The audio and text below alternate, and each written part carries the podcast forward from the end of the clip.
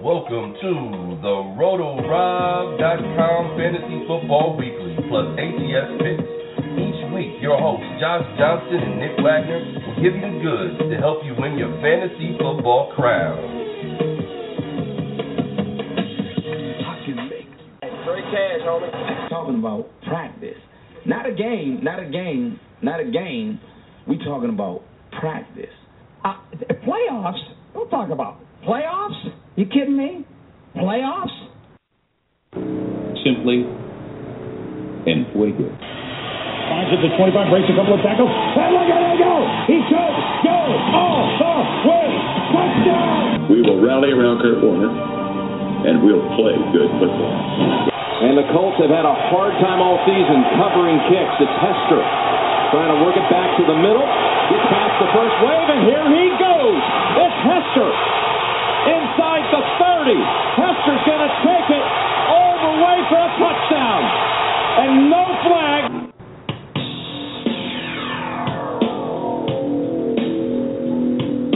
A Monday warrior, mean, mean stride, today's some Sawyer, mean, mean stride. Welcome to the Roto Rob Fantasy Football Weekly Podcast. I am Josh Johnson. With me as always is Nick. Hail to the Redskins, Wagner. What is up, Nick? Oh, not much. You know, I was a little bummed out about the Redskins game on Monday night. Then I saw the report that all the players in the locker room afterwards were just having a good time and joking around. So if the players aren't going to get upset about a loss, I sure am not going to either. How are you doing today, Josh? uh, I don't know if they had as much fun as those guys in Cleveland did after the the largest comeback in N F L history on the road, but uh, I guess I didn't see the vine from that anyway. So um, uh, we're, I'm doing good, I guess. Uh, uh, a couple of moments. Uh, uh, v, v the Noble One, of course, Bonnie Hariri is going to be joining us, uh, our Cinnamon Stardom Guru, um, and we also have Mike Krasick from True Love Sports dot com. Of course, True Love is run by our good buddy Mark T. Wilson. Time we can get one of his guys on. Always, always a pleasure to help those guys out over there. Um, a couple of things we're going to talk about today. Surprises in week five. Uh, I'll get into Eddie Lacy and how he's rolling. Nick's going to rant about uh, pl- overusage of player comparisons. Uh, talk about some Cordell Patterson stock. Also Niall Davis. See how check in. See how Golden Tate's doing with Megatron hurt. What on earth is wrong with the Chicago Bears? Uh, DeMarco Murray is effective, but still fumbling. We're going to debate uh, Bobby Rainey versus Doug Martin. Uh, and then, of course, we have a handful of Cinnamon Stardoms to talk about. Injury news, A T S picks with Chuck Podolsky, our new uh, A T S guru. So we will uh, whole lot to get to today. Hope, expecting three more people on the show, and probably not all at the same time, but uh, should be a lot of fun. So, Nick, besides uh, besides your being surprised at how well your Redskins played on Monday night, kind of held their own. I think that was a lot closer than a ten-point game. Uh, what what other surprises did you have from Week Five? Uh, well, I was just surprised how close a lot of the games were. I mean, you throw out the primetime games; those this year have always been blowouts. And you know, Denver, Arizona, you had Arizona getting down to the third-string quarterback, so that ended up getting ugly towards the end. And of course, Jets, San Diego, that was ugly. But everything else, every other game, yeah, ten points was the largest spread, and that was uh, the the Giants, Atlanta game. Um, and then you look at the primetime games. New England put, winning over Cincinnati, forty-three to seventeen. Uh, Tom Brady looked really good again, and the biggest surprise in that game for me in the stat line was Shane Vereen had three times as many carries as he did receptions. That number is usually kind of flip-flop there. It seemed a little weird to me. Uh, well, I appreciated anything Vereen got because it helped me helped me win on on uh, Sunday Sunday night. So that's that's for sure.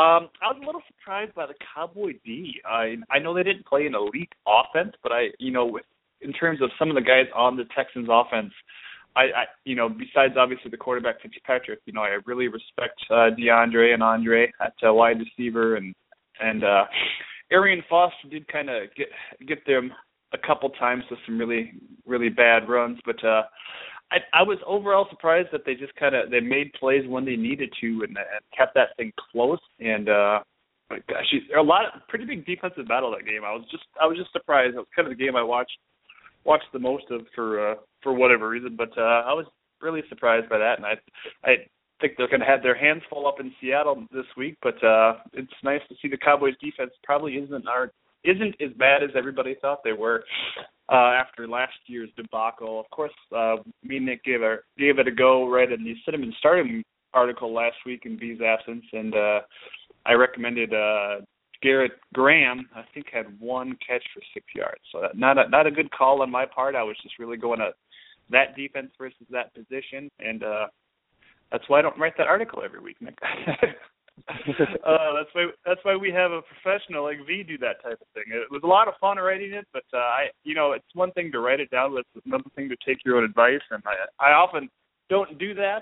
Um, and I didn't, and I guess I didn't start Graham in any leagues, but I just, I, I apologize to the people if, if you did. So, um, what do we think about Eddie Lacy, Nick? Um, first couple weeks, obviously Seattle was a tough game, and he had the concussion, which probably slowed him the next week too. But what do we think about Eddie Lacy now, as opposed to those first couple weeks? He looks to be coming around, don't you think? Oh, yeah, definitely. It, it did take him a little while to get going, but, you know, he faced Seattle and the Jets and Detroit. All of, all those defenses are really stout against the run. Uh, and in those three games, he was dancing a lot behind the line of scrimmage, which was a little bit worrisome. But against Minnesota, he hit the holes hard and got thirteen carries for one hundred five yards and two touchdowns. And his schedule looks a lot better moving forward. You know, he's not going to lead the N F L in rushing like his coach said he would, but I, I think he's going to have a really productive fantasy year. I hope people were able to buy low on Lacy. I I hope nobody traded him. Honestly, come on, people, just let it let it fly. So what if you're you're two and three or three and two? You got a whole a whole handful of games to get back into the thing. Don't uh, don't get desperate, especially since you wasted a first round pick on this guy. Not wasted, but used a first round pick, I should say. Um, yeah, I was. I just think right now he's he's in a good spot. It's good that he got those tough games out of the way. Of course, they do have to play Detroit again. Uh, but their their schedule isn't isn't as strong the rest of the way, so I look for Eddie Lacy to to be a very very effective player moving forward. Um, now each and every week, and and I also give, that, that Detroit game is uh, in week seventeen, so that's going to be fantasy irrelevant in most leagues. Well, there you go. Uh, each and every week, I give my co-host Nick the floor to kind of rant about something that's bothering him. Um, Usually it's football related. Sometimes it's not, but that's okay. Um, today he's going to rant about something that I am honestly the biggest probably perpetrator of this. Um, something that I always do. It's something kind of that I pride myself on. But because me and Nick are uh, mature adults, I am going to respect his voice. So give it to me, Nick. I didn't mean to scare you or anybody out there listening. But give it to me. Well, so this wasn't directed towards you at all, but anyway, Sunday I was really excited because my Twitter feed was just blowing up about San Diego running back Brandon Oliver. You know, he's the new Darren Sproles. He's just like Sproles. Everybody was saying it. Except, you know, I watched the film, and he really isn't. Yeah, I mean, they're both short and wear number forty-three, but they're very different players, and I'm not hating on Oliver. You know, I watched him. I watched the film, and I, I liked him. He ran with a lot of authority. He didn't dance around in the backfield. He took what the defense gave him, and then some. I, you know, personally, I don't know why they would play Donald Brown ahead of him when Brown is healthy again, except the money that Donald's making. But, uh, you know, I just don't see why we have to compare players incessantly. You know, Oliver, he's like Sproles, except that he's two inches taller, and he's listed at twenty pounds heavier. I'd say he looks more like thirty pounds or more heavier, thick running back, but I'm not an expert on weight. But, you know, he's not near as fast as Sproles. He's quick, but he's not Darren Sproles quick. You know, some, sometimes comparisons can be relevant. Uh, the one that pops to mind immediately for me is Blake Bortles is a lot like Ben, ben Roethlisberger. They're both big, strong, uh, good-armed quarterbacks from small schools that have good mobility for big quarterbacks, et cetera. But, you know, one comparison that's always made me laugh a little bit is I think in the preseason, every team that has a white receiver, receiver gets compared to Wes Welker. Hmm, wonder why. For the Redskins, it was Nick Williams. And I'm sure there's a lot of that that goes on. Uh, and, of course, especially in college games, anytime there's a shifty running back that makes a few players miss, oh, he's just like Barry Sanders. No, no, no. Barry was one of a kind. Not every small, quick running back is Barry Sanders. Just stop with those comparisons. And, you know, Johnny Manziel is like Russell Wilson. No, no. uh, you know, just just because Kirk Cousins is terrible and puts up decent stats and wears number eight doesn't mean he's Mark Brunell. You know, they're very different quarterbacks. Like, you know, I've done I've done the comparisons before too. You know, but you know, and some of them are valid, but I just think that they're overused in in, in, in football coverage. Well, like I said, I pride myself on that. But I hear what you're saying, man. I did compare. I made the Sproles-Oliver comparison in our Royer Show, which was posted last night. But it was more just because of the number, and I thought that could have a Sproles-like impact. I'm not saying he is Derek Sproles, just so we're clearing that up. Um, interesting note, uh, Darren Sproles is, is a running back, yes, but he's not really a running running back, if that makes sense. Oliver is, and I think that's going to be the big difference. I mean, Oliver has pl- played in three games, and he already has a hundred-yard rushing game. Darren Sproles has two hundred-yard rushing games in his career, and he hasn't had one since two thousand eight, which which was in a blowout loss to Denver. So it, it it's not uh, that's really they're not really the same player. Um, but you know, and Nick, and maybe you can maybe you can back me up on this. Maybe I can simmer you down on this a little bit. If I'd say I'm more in tune to uh, uh, in uh, comparing a player now to a p- player of past history. You know, like like I said in our preseason stuff that I thought Brandon Coleman was kind of a Harold Carmichael type of player. I know that's a really arcane reference, especially since Brandon Coleman is not even in the N F L right now. But uh, I, that's kind of more of the comparisons I like to make. What do you think about that in terms of, I'm not just saying, oh, this guy's white, so he's Jordy Nelson or Wes Welker since he's a receiver, but I, I like to compare the older guys. What, what do you think about that? Yeah, I, I do like the, the historical comparisons better than the modern day ones. As long as, you know, like I said, it's not comparing somebody to, like, the greatest to ever play the position, like a Barry Sanders.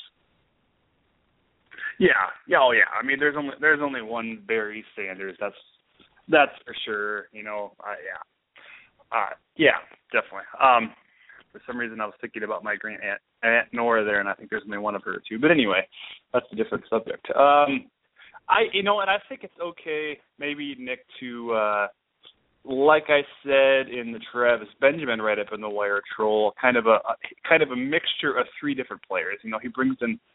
brings in elements of three different players. I'm not saying he's good or better than all those guys, but he's just kind of you see see aspects of that in his game. I think with the Travis Travis Benjamin, I brought up uh, Antonio Brown, Cordell Patterson, and um, Darren Sproles again. Uh, what do you think about that?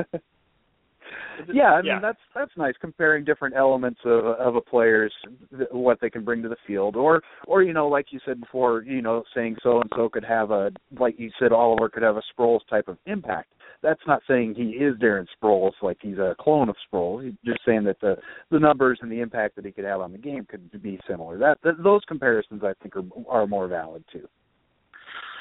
We are in it deep already. I love it. Um, well, Nick, what. I tried and I tried, and I even I even drafted this guy in Steam League. I don't know why, but I told people week one, week two, again, I reminded everybody to trade Cordell Patterson. Now after a two catches for eight-yard performance, it's going to be pretty hard to slip that by some other owners who are looking to compare him, uh, looking to trade for him. What what do you are looking at trade possibilities and say, what do you, what do you think about Cordell Patterson? Well, will he get more involved when, when Bridgewater comes back healthy, or, or is he is he just going to have these fluke weeks where he goes off and then kind of disappears again for a while? Yeah, it, it's tough to say. You know, first off, he left uh, last week's game a little bit early with a hip injury. It's not thought to be serious, but the lack of usage has to be troubling for Patterson owners. You know, his season high in receptions is four. Uh, the last two.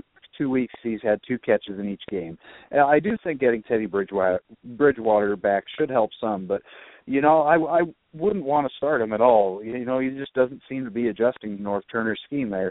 But he did have a slow start last year too, and maybe he's just uh, one of those guys that takes a few months to grasp a new system. You know he had to learn a new offense for the second year in a row. Uh, so there's a chance he could tear it up again in December like he did last year, but definitely not a guy you want to be starting right now. Yeah, I think he maybe could have played quarterback the other night and had about the same results. But, uh, yeah, you know, I think that was more of them just really treating him as, as a guy that was kind of raw last year, and they kind of brought him along slowly. You know, he had like, you know, eighty percent of his production in the last eight games for the Vikings. Um, and I'm hoping he can he can turn things around. I don't have anything against the guy. I put him on my bus list, and I just, just because that's how I honestly feel about him this year. I just felt like he's going way too high. You know, this guy was going in like rounds two to five, and I just I can't imagine taking him there. Um, I took him in round six in the league that I had him in, so I thought that was spot on. But right now, I'm I'm I'm in this decision in this league, Nick, where it's. My my wide receivers are Keenan Allen and Antonio Brown, which you guys are almost automatically almost just must-start players in my mind. And then I have Patterson and Pierre Garçon. So I have it's like Garçon or Patterson every week. That's the decision I'm forced to make. Um, you know, and fortunately the eleven catches for one hundred thirty-eight yard game or whatever that was for Garçon was on my bench, and I played Patterson. One point and then zero points. Now I feel like I should keep him in there because – Garçon has got your uh, and your Washington Redskins are playing the Cardinals this week. That's a pretty good secondary. What do you think about that? Yeah, that's a tough one, especially if you got Patrick Peterson matched up on him. Uh, you know, the thing with the Redskins is they have two really solid receivers, so it's tough to say which guy, if if, if they're playing a defense where the corner tails the number one receiver, which guy is it gonna, are they going to choose to tail? Uh, it's it's. it's It's it's a tough matchup because, I mean, you know, the Seattle matchup looked horrible, and, yeah, Garçon didn't do much, but then you had Deshaun Jackson just explode for like one hundred fifty yards and a score. So it, it, it, it, the Redskin offense is definitely a tough one to read in fantasy terms. Mm-hmm. Uh, speaking of that Monday night game, I don't think I've ever seen three touchdowns called back for one player in one game. Uh, as a Percy Harvin dynasty owner, I was just like, really? Uh Wow. But anyway, I'm glad that's a point and not a head-to-head thing because that would have been more frustrating in uh, in that respect. And I would like to point out that I did mention Andre Roberts' name a few weeks ago as a potential player that could come through, and he's scored a couple touchdowns the last few weeks for the Washington Redskins. So every now and then I get something right. How about that? Uh, we are now joined um, by Mike Krasick of true love sports dot com. Mike, are you there? Yeah, I'm here, Josh. How's it going today, bud? Not bad. How are you? Good. We are doing good. In it deep. Um, and just in case people out there um, are wondering, and and and I, just because I haven't mentioned it, we forgot to mention last week that Dennis Allen got fired on the podcast. And I and I say that because I'm a Raiders fan, and I I just I guess I'm over it. Whatever. The season the season is all but lost. So here we are. You Raiders fans know we've been in this position before. So we're gonna move forward and I guess see what happens. Super Bowl twenty twenty-one is what I'm shooting for right now. Um, Mike is from true love sports dot com. Of course, TrueLove is run by our good buddy Mark T. Wilson. Anybody under Mark T. Wilson's wing is uh, we consider a friend of ours, Mike. So thank you so much for joining us. Yeah, thanks for having me. And, and on your Raiders, you're not hopeful for this year since they did go through that act of burying the football. You don't think that's going to turn the season around?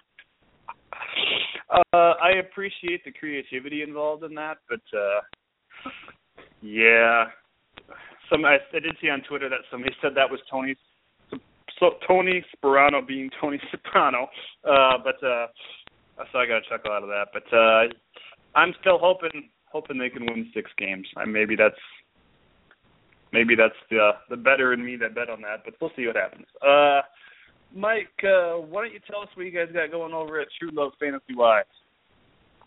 Sure. I actually recently wrote an article on the fantasy stock market. So looking at buying low, selling high, who who are some good values right now, and who are some guys that just really aren't going to turn it around, and, and you may just want to go ahead and sell low on.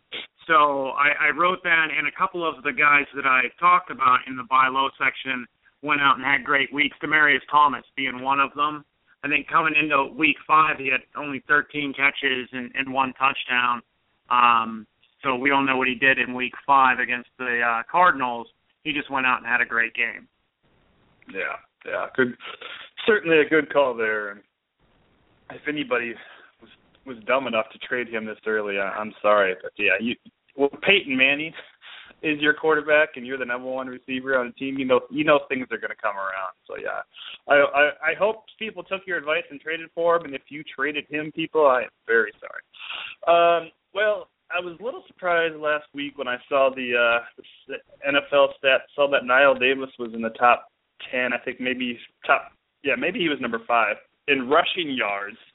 Obviously, with Jamal Charles missing some time, he kind of became the man there for a short time, but and was awesome Monday night against New England Patriots, but uh, kind of disappeared. Only two carries for six yards against San Francisco. What do we, what do we think about Niall Davis kind of going forward, Mike? His role, obviously, he's he's a backup, but you know, looking at that Monday night game against the Pats, you're saying this guy's a this guy is maybe their R B two, but he could be an R B two on my fantasy team too after what he did to the Patriots. What, what do we think about him after the six yards against San Francisco? Well, I think the San Francisco matchup was a tough matchup. Uh, they San Francisco does have a good run defense, not as good as in you know the past couple of years, but they're still a tough matchup to run on.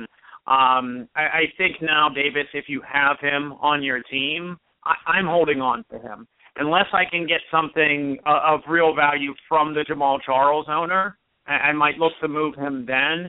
But I'm probably going to wait till he has a better game. I don't think his value's too high coming off of that game last week. Yeah, yeah, most definitely. I, li- I like, I like the point. Maybe, maybe knock on the Charles owner's door and see what he, see what he's got for you. Nick, what do you think about Niall Davis going forward? Well, yeah, like you mentioned in week five, only two carries for six yards against that tough San Francisco run defense. And I, I just feel like he shouldn't be started when Jamal Charles is healthy, but he is arguably the top handcuff in fantasy football. He, is, he has great upside in the event of a Jamal Charles injury.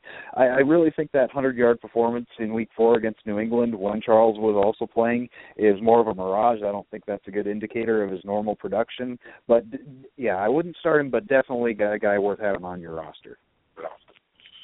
Yeah, most definitely. Um, you know, Charles has had those health issues, so yeah, he's certainly a, a, a rosterable. That's not a word. More ro- more. Uh, yeah, a worthy player to have in your roster.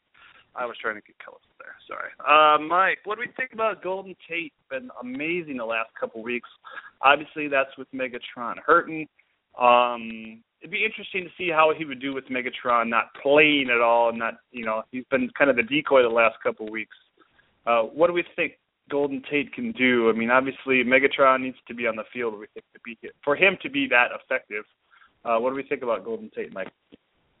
I love what Golden Tate's been doing. I think he's got great hands. He's a good receiver. I, I really see him as a solid number two fantasy receiver going forward. I, I think even within that offense, even when Calvin's healthy, he's still going to draw coverage or He's he's not going to see the coverage that he would if he was the number one, so he'll still have opportunity to put up good production. I, I really like him going forward. I have him on several teams, and it would take a really good offer to part with Golden Tate right now. Yeah, especially a, a, a nice nice in P P R leagues with the number of catches he's got in the last couple of weeks. Uh, Nick, what do you think about Golden Tate? Uh, yeah, I'm really high on him right now. You know, you look at his last two games, uh, week four against the Jets, eight catches for one hundred sixteen yards, and then last week against Buffalo, seven catches, one hundred thirty-four yards and a touchdown.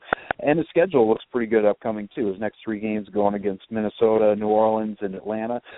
I'll admit I wasn't as high on the preseason as some other people were on Golden Tate, and I was wrong, definitely. He's a must-start guy as long as Calvin Johnson's dinged up. And you know Matt Stafford loves to air it out, and if If uh, Megatron's hurt, really, who else does he have to throw to other than uh, Golden Tate and the rookie Ebron?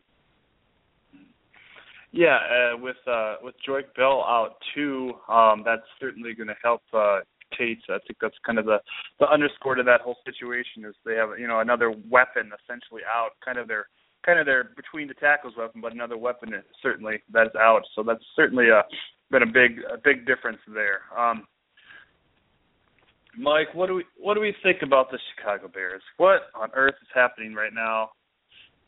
Blew another another lead on the road. Um, I I just can't figure it out. I, I know the turnovers are costly, but you, you can't blame it all on Cutler, can we? No, I don't think it's all Cutler's fault. I, I think this offense just hasn't really found its rhythm yet. If you look at the success that the Bears had last year, it was throwing the ball down the field, really stretching the field. And if you look at who Cutler's targeting right now, it's Martellus Bennett and Matt Forte. So they're they're really not taking those shots down the field to open things up. Um, I do believe in, in the Bears offense. I believe in Jay Cutler and, and in their head coach to turn this around. So I, I'm not really all that worried. I know I'm I'm heavily invested in the Bears uh, offensive players in several leagues. Uh, Brandon Marshall, I think, is, you know, he's getting healthier. So once you have a full complement of uh, weapons on the offensive side, I think you'll start to see some of what we got a glimpse of last year. Yeah, you know, for once it's not uh, Cutler injuries that have been have been slowing this team down. Um, it's it's been Mar- Marshall, and you know he's still the top weapon on that offense in terms of passing, I believe. With him not one hundred percent, that certainly does affect the rest of this team. Obviously, uh, we're seeing some more good things out of uh, Elshon Jeffrey, and and Martellus Bennett is actually having a better year than I, I thought he would. Um, so yeah, this team has weapons. I, I maybe maybe the secondary is too beat up. I mean, Carolina doesn't have a great passing attack, and yeah, it was just a weird game. And speaking of that game, I I don't know if either of you guys saw the. Uh, The first score of that game, it was a it was a punt return for a touchdown by Carolina. What happened is uh, the Billy Brown, uh, the uh, their punt returner went to went to catch the ball and got just drilled before the ball even got there. So of course a flag came out. The punt returner gets up, kind of throws his hands up in the air like, "Where's the flag?" All of a sudden the ball pops out of the, of a pile. Billy Brown picks it up and runs eighty yards for a touchdown, basically untouched. Uh, it, it was a weird play. It didn't even seem like it should have been legal, but he did not call for a fair catch.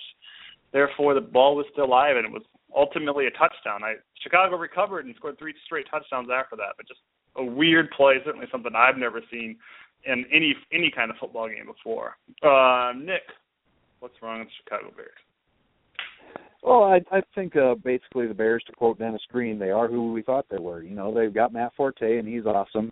Uh, Jay Cutler puts up the numbers, but he's also kind of turnover-prone. Uh, and I think the Brandon Marshall injury really has affected this offense big time. He had three touchdowns in week two, uh, but then over the last three games, he's only got six catches for sixty-nine yards and one score. Uh, their defense can't stop anybody, but we kind of knew that going into the year. You know, I think that if Brandon Marshall gets healthy and the other skill positions all stay healthy, I I think the Bears could make a playoff push just by outscoring opponents the way they uh, did last year, but I, I, th- I think they've got less margin for error than a lot of the other contenders in the N F C.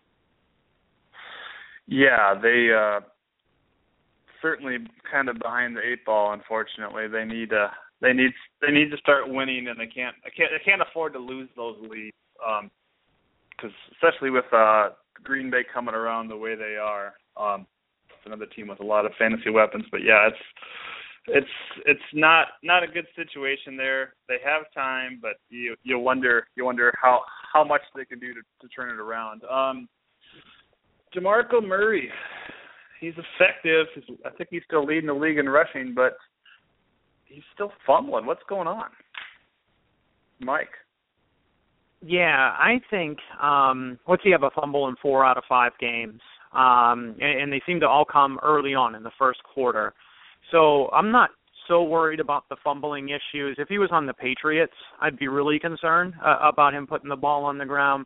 But I think he's such a huge part of what they want to do offensively. That's not really the threat to uh, DeMarco Murray. What I am concerned about is the uh, amount of touches that he's on pace for. With his injury history, uh, he's never played sixteen games. I just don't know how long he can hold up on under this level of touches and, and getting the ball and getting hit so often. So I think the fumbling issues will have less to do with them taking some carries and some touches away from him. I think it's more about just preserving him for the full season. Yeah, the f- the fumbles are worrisome. Um, you, you do bring a good point. Unfortunately for Dallas, he's the reason they are where they are right now, because he has been been so effective. But uh, might be time to look at his backups. proactively, but I'm, we're not calling for an injury. But uh, he, Mike brings up a very valid point that he's just never been, never been healthy. This guy could be, you know, an elite, you know, like a top five fantasy pick if he was to, you know, play a couple straight sixteen game seasons. But he just hasn't been able to get that going. Nick, are you concerned about the DeMarco Murray fumbling, or you just hope he fumbles it a bunch against the Redskins? Well, I definitely enjoy watching Cowboys fumble the ball. Like Mike mentioned, he's got a fumble in four out of five games, but he also has twenty-five or more touches every game and one hundred yards rushing every game. I think because of uh, Tom Coughlin and Bill Belichick, we tend to overreact to fumbles. You know, they used to be an, accept, an accepted part of the game. You know, you look at historically, Eric Dickerson fumbled the ball seventy-eight times, Walter Payton, eighty-six. Tony Dorsett and Franco Harris each had ninety fumbles. The current leader in fumbles at the running back position, Frank Gore, with only thirty-four. So I just think, you know, DeMarco Murray's one of those, he's playing like an old-school throwback running back, and sometimes those guys fumble the ball a little bit. You know, we, uh, we now we tend to just, you know, crucify a guy just for having one fumble as analysts. And I think as long as they're not happening at key moments in the game, it's not a big deal. You know, as long as he's producing the way he has been, I think they're going to accept one fumble, especially, like Mike said, early on in the game is when they've been tending to happen. They're not at key moments late in the fourth quarter.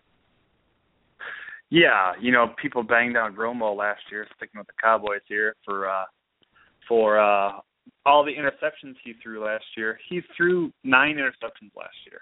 And, uh, yeah, so I mean, I mean, yeah, he had a bad for week one this this year, but he's he's certainly coming around. Just threw a couple at a really bad time, so it was unfortunately, uh, you know, over kind of I mind numbing that those one really bad, especially that bad one against the, uh, excuse me, against uh, Denver last year. Sorry, brain fart. Yeah, Eric Dickerson. Speaking of Eric Dickerson, I'm glad Nick went a little historic on us. He's the first. Four years of his career, he fumbled at least ten times. Rookie year, thirteen, second year, fourteen, the third year, ten, and the fourth year, twelve. I mean, he would not last two years in that Bill Belichick offense, that's for sure.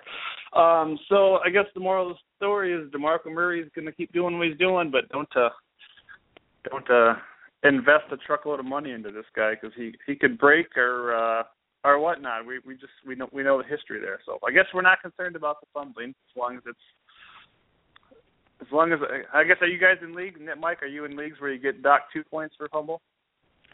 Yeah, and, and it's only for fumbles lost, and, and every fumble he's yeah. had has been a turnover. So I'm I'm thinking even if he does keep putting the ball on the ground, they're bound to be recovered by his own team or go out of bounds. So I, I think even if he does continue to put the ball on the ground, they're bound to bounce Dallas's way. So it, unless you're penalized for just fumbles, period, not fumbles lost, I, I don't really see this almost won a game trend continuing. Okay, yeah. Okay, well, I mentioned that Vonnie is going to come around, and we always like to do, do something special for Vonnie when he comes on because he's, he's the man. It's a sit him and start him guru. Going to patch him through right here as soon as I can find his intro music. And, well, I guess we'll go with this one. Uh, Vonnie Hariri, Roto Rob, sit him and start him, Guru.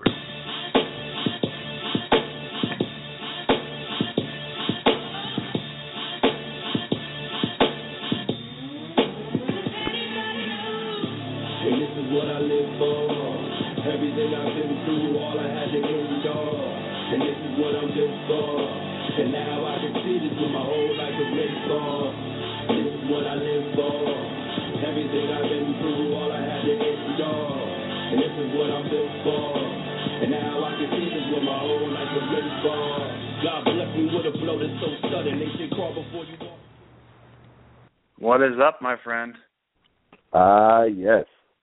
Got the Beats intro music. What's going on, fellas? Oh, Vonnie, I had another intro loaded up for you just before the show, but I put it in a really stupid spot, so maybe we'll play it later. Uh, how's it going, bud? It's been a while.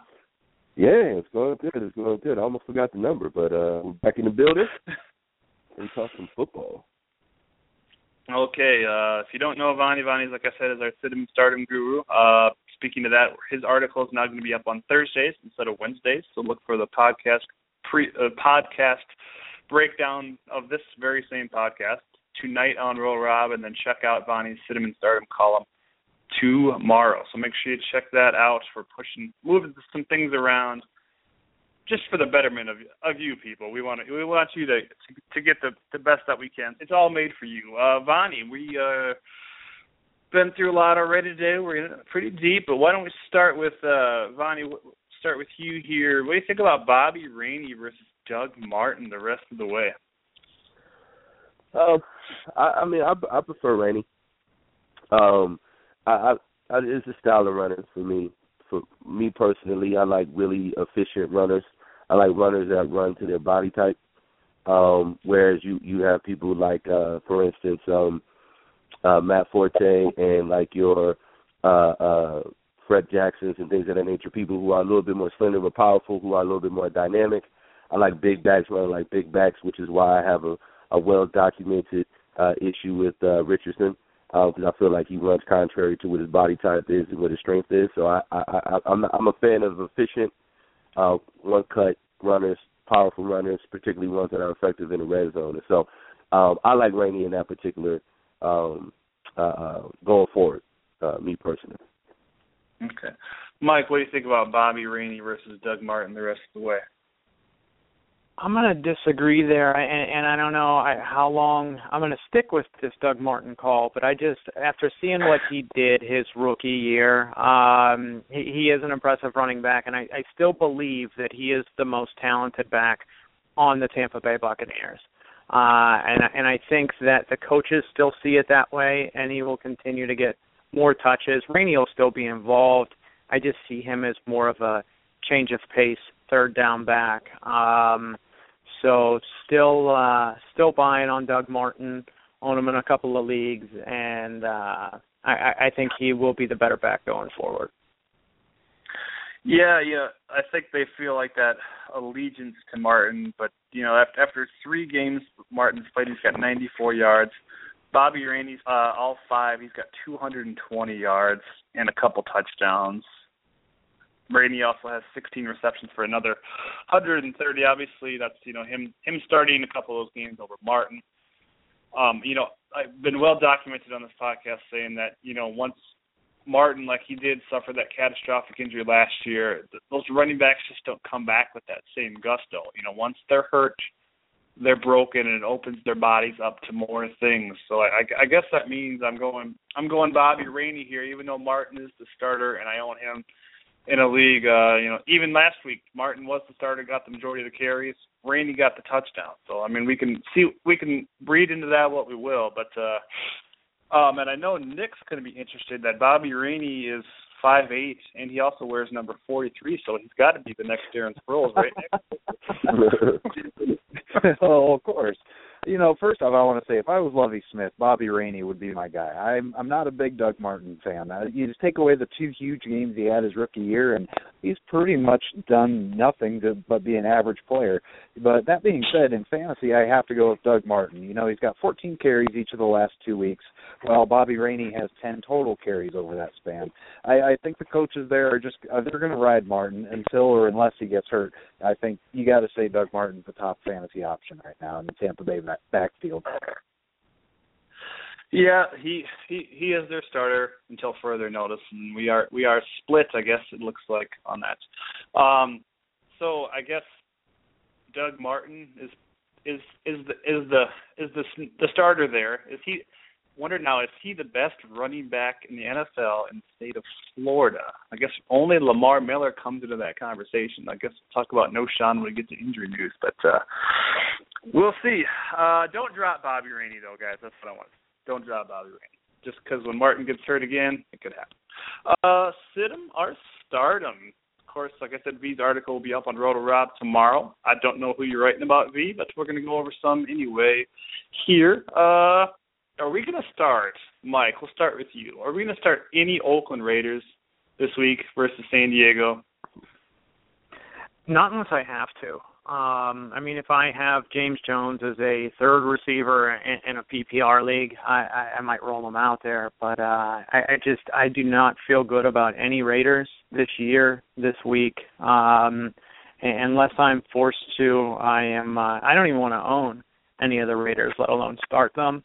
But uh, if it's a deep enough league, then uh, I, I might be forced to. You might, yeah, you might have to. Um, what about Janikowski, Mike? Come on, we, he's he's good for a couple of fifty yarders, right? At least attempts. Um, uh, V, what do you think? Any any Raiders? Any Raiders you're rolling with this week? I'm sitting them all down, every single one of them. Again, unless unless you have to and you just don't have any other choice. I mean, uh, you know, Phillip Rivers in, in the offense is, is pretty dynamic over there at the Chargers, but their defense has been really, really, really solid, and I didn't think it would be. Um, so they've been they've been pretty solid all the way down the line. Um, the Raiders have shown nothing from re- any real player that, that, that you can depend on them. I just feel like there's better options. I feel like there's better options on the waiver wire still um, uh, uh, than most. At most positions than than a lot of the Raiders starters. So I got to sit down on the Raiders. Okay, yeah, it's it's a tough call for me too, but uh, yeah, it's it's not really that tough. Who am I kidding? Uh, they, they maybe maybe, maybe Janikowski, maybe Janikowski only because we get if we, if our, in our league if our kicker kicks a forty-yard field goal, he gets four points. If he kicks a fifty-yard field goal or or beyond, he gets five points. So maybe Janikowski, but uh, I think I'll stick with. Uh, V's, but, V's boy, Dan Carpenter, probably for this week anyway. But I will say this, the Raiders have scored some points in garbage time, people. So somebody's going to score a touchdown for this team today or next week, so we'll see. Nick, what do you think? Uh, yeah, I mean, maybe James Jones, but you look at San Diego, they're ranked number one against wide receivers in fantasy, so that'd be a tough start. And maybe uh, Run D M C there in your flex, but I'd prefer to just sit everybody and maybe even just, yeah, like, like a, I, I, I wouldn't even want him on my roster, really, like I believe I said. Oh, uh, yeah. Well, that's that's as much as much as we need to talk about the Raiders. Um And frankly, if I didn't like the, if I wasn't a Raiders fan, we probably would never talk about them on this podcast. So that's that's how fantasy relevant they are. Um, Nick, let's start with you. What do we think about Steven Jackson versus Chicago Bears? Now this game is in Atlanta, so maybe maybe Atlanta will wake up and win one since they're finally back back home. Nick, what do you think? Well, you look at Steven Jackson, and he has yet to eclipse sixty yards in a game this year, and he only has two touchdowns so far. But he does have double-digit carries in every game. So, and the Bears are giving up over four yards per carry. So I think with Jackson, you start him if you think he finds the end zone. I think he does this week, so I would start him against Chicago. Yeah, I unfortunately have to start him in one league. So the, I'm I'm praying he gets he finds the end zone again. And, yeah, don't even ask me why it happened. Somebody dropped him. That's what happened this week. But, uh, Mike, what do we think about Steven Jackson? Uh, I think Steven Jackson is Michael Turner two point oh. Uh, he's going to fall into the end zone a handful of times uh, for this Atlanta offense. I, I just I have a real hard time figuring out when that's going to be. Now, the Bears' run defense isn't very good, so I, I could see uh, a high probability for a touchdown in this game. But uh, maybe as a, a flex, I'm going to roll them out there, but I really hope that I have two better running backs on my team that I don't have to start him. Okay. Um, and since you were in the in the camp, uh, Doug Martin camp, Mike, I got to ask. I have this this standard league I have. I got Steven Jackson, just picked up Brandon Oliver, and I have Jamal Charles and Doug Martin. Would you? So Charles is on the bye, Mike, and I'm thinking of starting Steven over Doug Martin. What do you think? Starting Steven Jackson over Doug Martin? Yes. Uh, who does who does Tampa Bay play this week? Refresh my memory. Uh, Baltimore. Yeah, I'd probably go with Jackson there. I think with uh, Martin sharing carries. I mean, it, it, as much as I said I'd prefer him over Rainey, I, I just think that Jackson's more likely to score a touchdown. I also think that this uh, matchup with Atlanta and uh, Chicago is going to be a high-scoring game. So I, I think that Jackson's the better play there. Yeah, I agree with you there, Nick. What do you, or excuse me, V? What do you think about Steven Jackson? Um, well, it's a coin toss. I mean, you know, he's like like Nick pointed out, he hasn't been running great. He hasn't in some time. I mean, I I, I think he's pretty much hit that cliff. That said, he is a big back. He is a good third down option, and he does still have a burst um, where he can break outside of the twenty. And get you uh, um, get you some decent yardage that way. If he does have one of those type of games, um, Chicago's middle of the pack in terms of you know defense against the run, so it's more of a coin toss. So, again, if you don't have a better option, then I would do that. If I would play the matchup on that. In your case, like you said, with like a Doug Martin, Rainey is probably going to get the uh, red zone carries anyway. So that would be, if I had a situation like that, then I might go with uh, um, uh, Jackson. I would prefer to have him in a flex situation if I couldn't pick up, if I couldn't, if I didn't have a, a Brandon Cooks or somebody like that sitting on my bench or something along those lines, and I would, I guess I would go with Jackson, but I wouldn't be terribly excited about it. Okay. And uh, B, I, I, don't, I don't know, I, I do kind of consider you our, our running back whisperer here too. You, you, you always have the really good knowledge on running backs, and I, and I appreciate that. And And, and I bring that up because he, he was at my he was at my house drinking Hennessy with me when I was doing my auction draft. He's like, you got to get Fred Jackson. You're gonna get him for a dollar or two. He's gonna produce every single week. Took him that night. I took him the next night in my keeper league. Been in my lineup ever since. Even even when he has a bad week, it's like eight nine points. And I, if I can guarantee that out of a guy, I, I love it. Fred Jackson, thirty-two years old, still going strong. I love it. So thanks. Well, and that's and that's uh, kind of my point on the running back thing. When you take somebody like, you know, uh, C J Spiller is supposed to be the premier back. C J Spiller starts every game. C J Spiller is supposed to get more touches every game, usually does. He's just not as dynamic. And when it gets down to the get down, when it gets into the red zone, when it gets to the hard yards, when it gets to those situations, you know, those are the things you got you got to trust Fred with. So you can either say, hey, I'm going to get that huge play out of C J and, and bank on that, or you can bank on, you know, steady eddies. And and I'm I'm I'm more old school in that regard. So I like to bank on the guys that are going to get the hard yards and they're going to get that four four plus yards to carry, you know. And can I get a names don't win games from you? That's correct. Names do not win games, so you got to go with the guys. All right. You got the All right. Uh, a couple, another little existential one here for Cinnamon Stardom. V, we'll start with you. Anybody? Are you starting anybody in Jack in this Jacksonville at Tennessee game? Just pick one player. Let's let's keep the kickers out of the equation. Ah, well, okay. If you're taking away kickers, um, man, no, because I, I you know, um, honestly, the, the the person I think that'll probably have a surprise decent game is is actually Bortles, Blake Bortles to me. Um, I think he'll have a better game than what people anticipate, even though he's going against a pretty solid defense. That said, I would never. I, I just don't. I just can't really imagine a situation where that would be a, a Q B option that I would have to ever make. If you're in that position, you're in trouble to begin with. So, um, I can't really think of anybody that I would I would start. I think he's going to have a surprise game, but I would never have the guts to pull the trigger on him versus the quarterbacks I have. Okay. Uh, yeah, and. Uh, like you said with Bortles, just, just Drew Brees and Alex Smith on a bye this week. So I think there's not, not too many people looking for quarterbacks. Obviously, Drew Brees owners are, but uh, there's probably better better options out there. You know, like maybe even maybe even Brian Hoyer. I kind of like Brian Hoyer right now. Uh, he might be peaking, but I like him. Uh, Mike, what do you think? Anybody in this Jacksonville, Tennessee game? Uh, yeah, actually, Kendall Wright um, had a good game last week, had some chemistry with Jake Locker and with Whitehurst. Uh, they were able to move the ball really well in the first half. Their defense just sort of gave up on them uh, and let the Browns come back in that game. Um, and, and then if you're desperate, I, I really do. Anybody that follows me on Twitter knows that I'm a, a Justin Hunter believer, that I think that he could be a good, you know, third receiver in a league, and I could see him catching another deep ball and getting into the end zone. So I would prefer to start Kendall Wright, but uh, I could also see rolling Justin Hunter out there. Okay, yeah. Jacksonville's I like- really bad on defense uh, as well as offense. Yeah, I like I like Justin Hunter. I just uh, need some consistency before I can trust him. Uh, Nick, Nick, what do you think?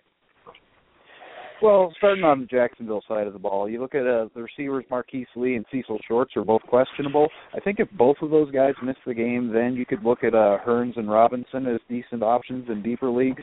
But if all four receivers play, I think they basically cancel each other out, and I would probably sit every Jaguar. But, you know, I would definitely start Kendall Wright and uh, Delaney Walker at tight end is a decent option there at ten for Tennessee, and, you know, possibly Justin Hunter, but I'm kind of if more iffy on that. I definitely would also prefer Kendall Wright. And, you know, one of these weeks, Bishop Sankey has to break out, doesn't he? I think this could be as uh, as likely a week as any for him to have his, his career game so far as a pro. Yeah, I'd like to see what Bishop Sankey can do with fifteen carries in a game. I don't know if he's got to that point yet. I think he maybe had thirteen and one, but uh, even even in garbage time, I don't know. I'd, I'd love to see what he can do. Um, somebody drafted him way too high. Yeah, I would love to see what he can do. Um, I, I was I was hoping nobody would say Delaney Walker, but yeah, that's the guy I would start. He's the guy that I wanted to give no credit uh, this preseason.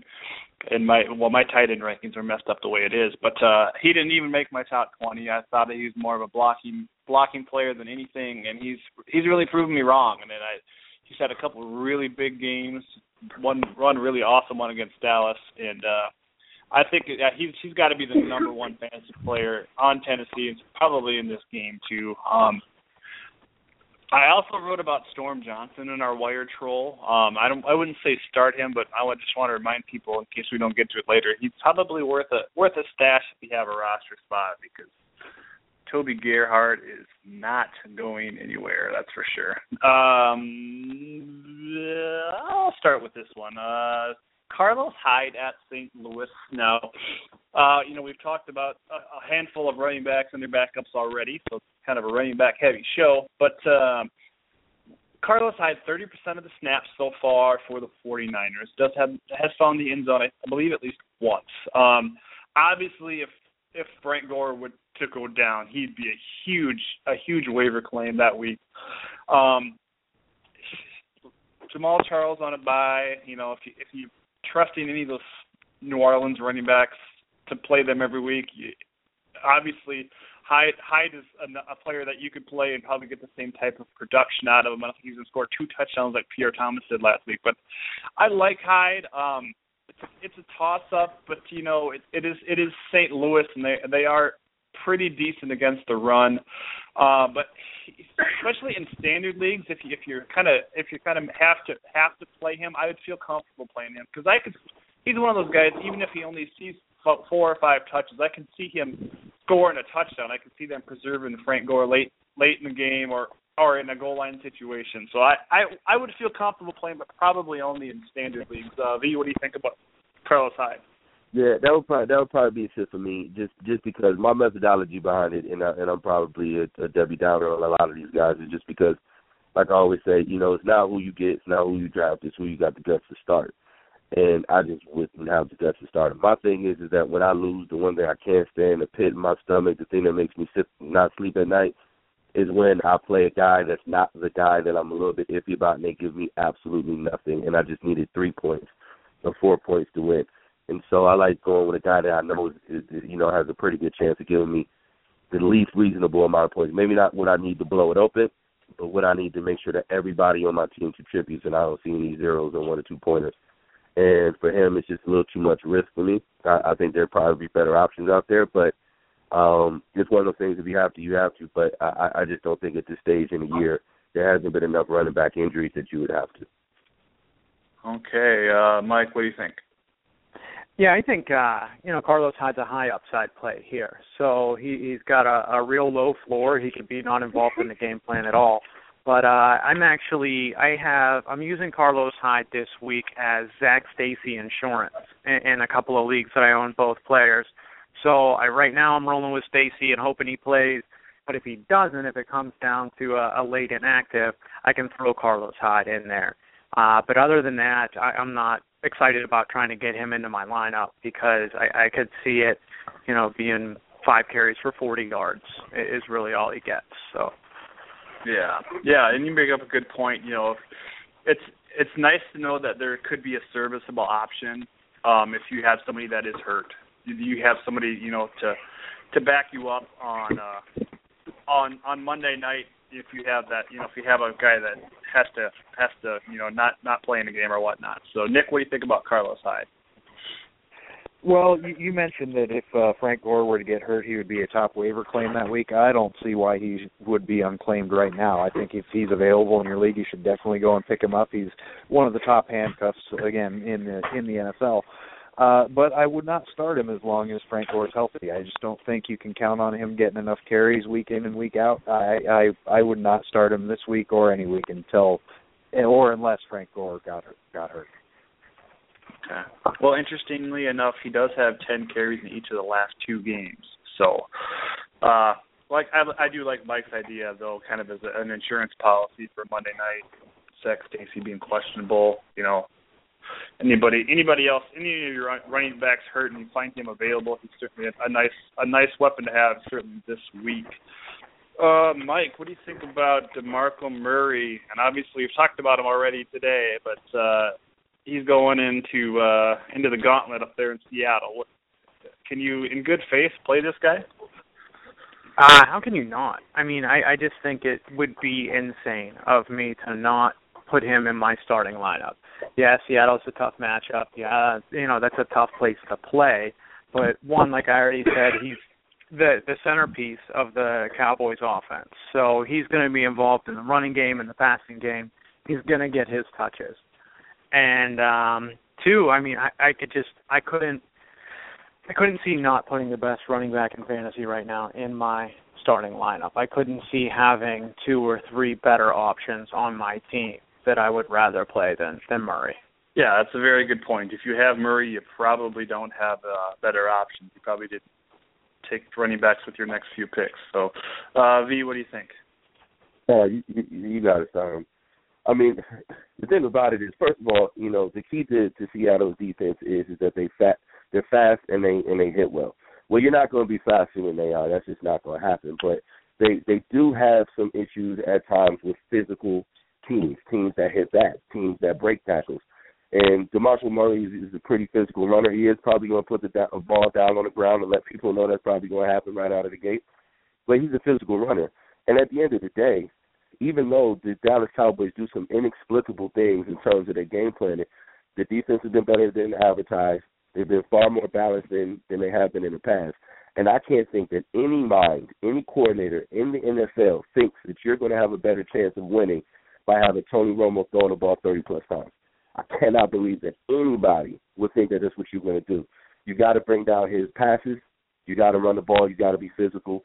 I see DeMarco Murray getting plenty of touches, a lot of action, and he usually does pretty well with them. So I think not only is he a starter, I actually think he's a good starter.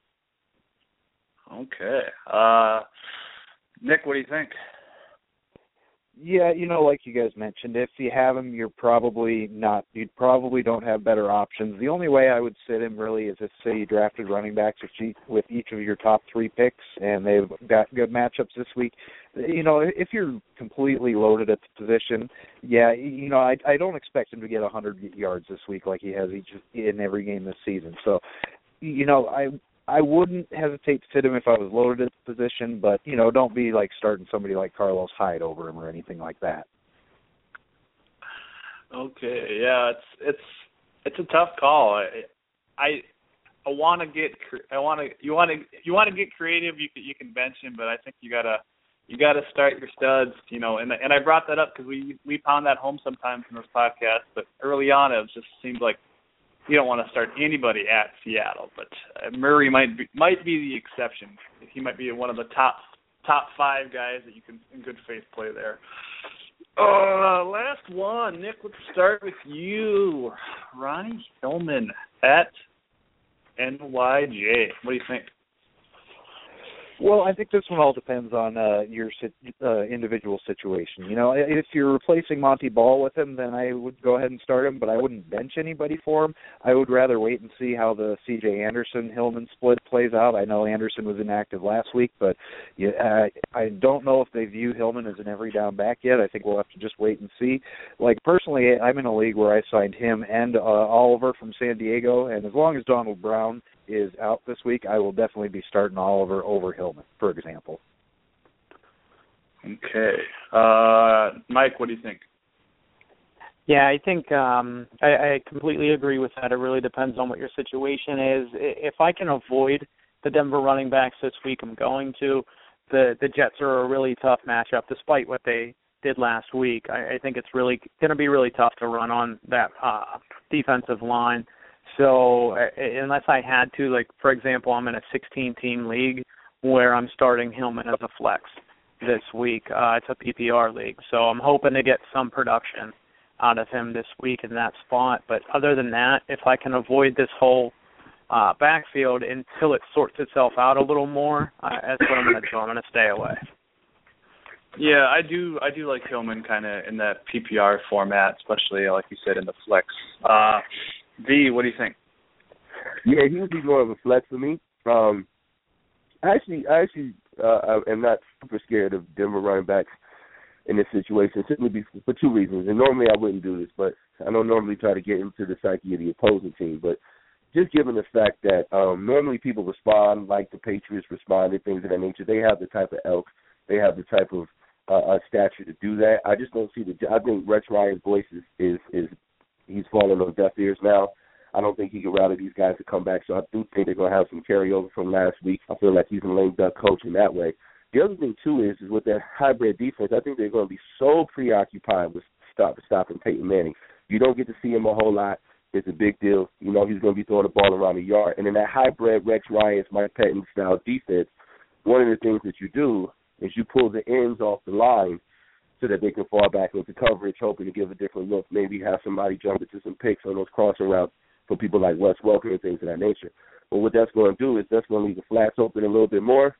The corners are not as good as they have been in the past. I think that's going to leave a lot of room for some receptions and maybe some traps and counters and things of that nature. So I do see those guys being able to have a decent pick. It would be more of a flex for me, but I think they're going to be, be able to do better than what people might imagine. Okay. Uh, Mike, you said you're in a sixteen-team league. Is that right? Yeah. Uh, so how, is that like a one one quarterback, two running back, two wide receiver, tight end, flex type of thing? Yeah. Okay. Just just out of curiosity, I've never been in a, team, a league with that many. I've been in a fourteen-team. So like, who was who did you take in the last round of that draft? Remember? Uh, it was actually it was an auction. Um, auction. So the last player I grabbed at the end of my bench was Isaiah Crowell, uh, okay. and I think I got him for a dollar. Yeah, not um, a bad play there, definitely. Yeah, and it ended up working out. You know, I started him last week hoping for some production, despite the fact that Ben Tate was coming back. Now I'm not dropping Crowell. Uh, I still think that one, I don't believe in Ben Tate, and two, from what uh, he showed early in the season, I, I still think he's a better running back than Terrence West. Uh, but but I don't feel good about starting him, so I'm going to start Hillman over him this week. Yeah, it's not a not a matter of if Ben Tate gets hurt. It's when Ben Tate, Ben Tate get hurt, uh, Crowell should uh, certainly see an, up, an uptick there in carries. So, Mike, I want to thank you so much for joining us. Again, it's Mike Krafik. Am I saying your last name right? Ah, it's Krafik, but close. Krafik, okay, I'm sorry. Mike Krafik of true love sports dot com. Keep up the good work over there, Mike, and we'll certainly have you again, back on again sometime. All right, man, thanks for having me on. Thanks. Okay. Too many screens in my face. Uh, injury news. Is there anybody out there that we are concerned about? Um... Nick, what do you think? Um, I heard Carson Palmer was throwing the football around. I got to get to my injury news clip. Oh, hold on one second. We got to do this the right way. There we go. Just a flesh wound. All right, injury news. Nick, what do you think? What do you got for us? Anybody concerned about out there? Well, you mentioned Carson Palmer, and he was throwing last week, too, and then ended up not playing. Hopefully he's able to return this week against the Redskins, because I think he adds a new element to that Arizona team, especially when you when you look at the fact that Drew Stanton got injured last week. If they're forced to roll with Logan Thomas that for an extended period of time, that could really affect the Cardinals' chances of making the playoffs this year. Um, and then, you know, we brought up the two Jaguars receivers that are questionable earlier. Um, and, of course, Donald Brown, his concussion in San Diego is one to definitely keep an eye on, both for his value and the value of Oliver behind him. Okay. V, anybody you're concerned about out there? Um, well, for me, um, uh, obviously being a Buffalo guy, Kyle Williams, he looks like he's going to be um, able to play this week, but I'm still a little bit uh, worried about that. Nigel Bradham as well, um, uh, uh, our, our linebacker there. Those guys I'm a little bit worried about. You know, our defense needs to be obviously on point. We had a really nasty injury with Brooks, so hopefully he's going to be okay. Had a nasty neck injury. They said he's responding well, so hopefully he ends up being okay. And uh, we also had Searcy go down for the Bills. And so those are things I'm ner- nervous about, because when you're, the nickel package and things of that nature are going to be really important when you're going up against that, you know, that double tight uh, set, and uh, when you got to deal with Gronkowski and things of that nature. But overall, um, it looks like most of those guys are going to be back. So that's what I'm keeping an eye on right now, and hopefully uh, uh, Brooks comes back okay. Okay. Uh, yeah, well, we mentioned earlier Monte Ball out probably four weeks. That's what they're saying right now. Uh, Ryan Matthews is beginning to uh, to come around, I think, and uh, no Sean Marino was at practice yesterday. Still had a still had some kind of a sling or cast on the arm, but uh, he's getting close to returning to. Um, I, I as a Michael Floyd owner, I hope Carson Palmer comes back with a vengeance. Uh, throws in that deep ball. I'm having a little trouble keeping him in my lineup every week. I have, but. Uh, I don't I don't like what he did last week with the one catch for seven seven yards. wasn't wasn't too impressive. Uh, I was back rating the Wire Troll this week. Uh, recommended Austin Davis, even though they're playing the San Francisco forty-niners. The guy is just throwing for three hundred yards every single game. When he gets the chance, he's doing it. I'm not saying he's going to do that again, but he he's got this offense clicking like nobody thought was going to happen once Sam Bradford went down. So I like this, and he's got the vote of confidence from Jeff Fisher already, so I really like that. Um, talk a little bit about Storm Johnson. I think he's certainly worth worth a look, worth a stash, worth taking a flyer on, because, yeah, there's not, not much going on running back wise there in Jacksonville. I think if Storm has the chance, like I said, to Sankey to get, you know, twelve, fifteen carries a game, we could see some good things out of him. Um, don't know if he was fully healthy at the start of the year. Um, if he maybe was, he probably would have been a little bit more involved, but I certainly like him. Um, Travis Benjamin scored a couple touchdowns last week for Cleveland. Uh, this is a, this is a team that's searching for offensive weapons, and they seem to have a lot of them, and it seems to be frustrating to play anybody on this offense because uh, you don't know who's going to go off in a certain week. But uh, I like Benjamin. I think he's certainly certainly worth a look. Um, obviously, Brandon Oliver, Andre Williams are some of the big names out there. Um, uh, V, any, anybody that you claimed this week worth noting? Uh, no, not as of yet. I got to be honest with you. Um, I mean, uh, I really drafted all my teams for depth this year, which has always been an issue for me. Every year I get snake bitten by Adrian Peterson for whatever reason that may be. Um, let me let me put it to you like this. One of my teams I had uh, just a monster team. We're talking Peyton Manning at quarterback. We're talking DeMarco Murray, um, Calvin Johnson, uh, uh, Adrian Peterson. Just a, it's just I was just supposed to steamroll everybody. And per usual, Adrian Peterson does something to mess me up there. Calvin Johnson looking like he might be up, might be sitting down. Um, so I, I've always been snake bitten by injuries for whatever reason. So I, I did a lot on, on depth. So um, so I was be able to stay off the waiver wire. I'm in pretty deep leagues that we've been in for about you know ten years for for a lot of these leagues. So we don't trade much. you know, guys just don't really help out other guys in our league. So we don't trade much, and the waiver wire is pretty thin. So um, I, I have to draft for depth. So I haven't picked up anybody too great lately.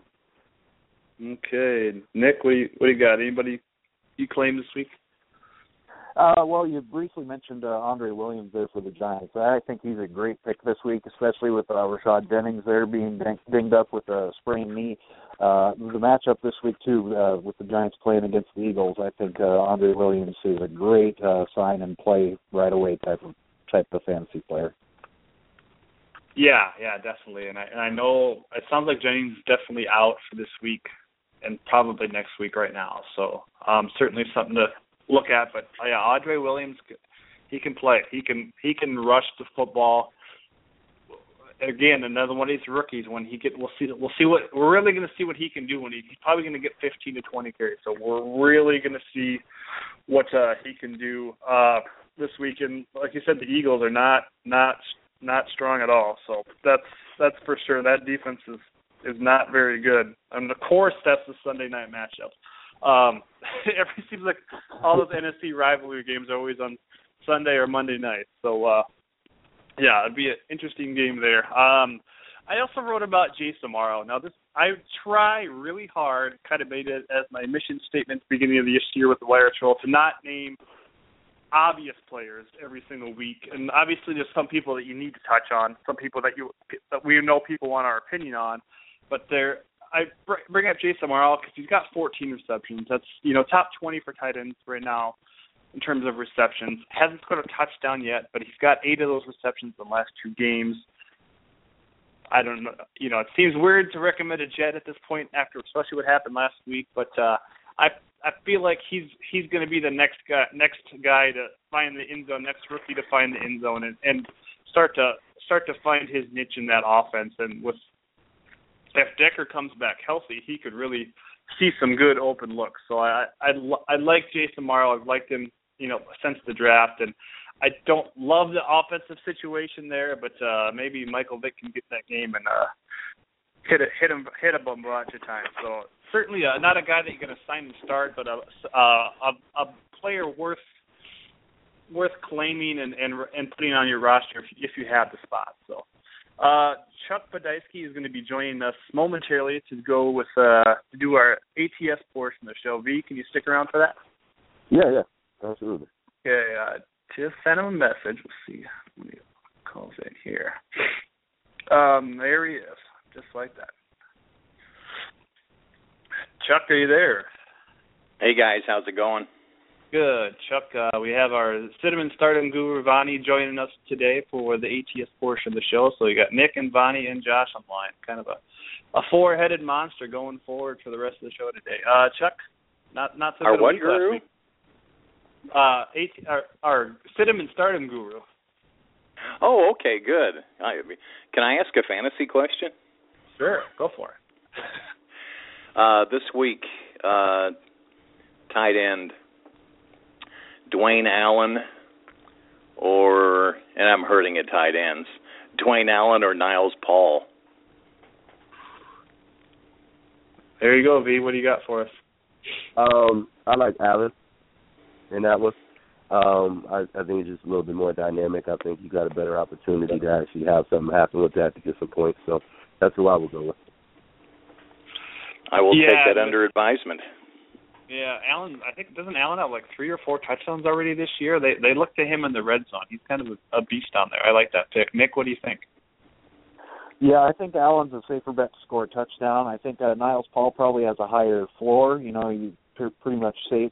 Safe bet he gets at least forty yards, whereas Dwayne Allen's more touchdown dependent, I think. But I think I still would go with Allen.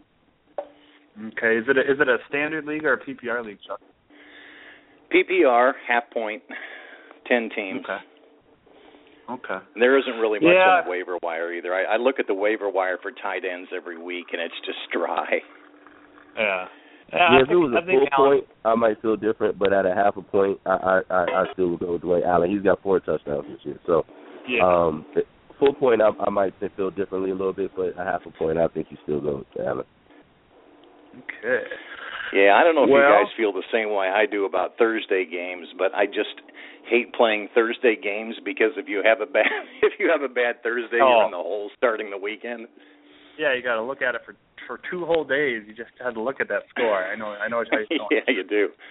Okay. Thankfully, sorry. I got to play Aaron Rodgers last last week, so that was nice. Um, well, I yeah, got to play Eddie Lacy too.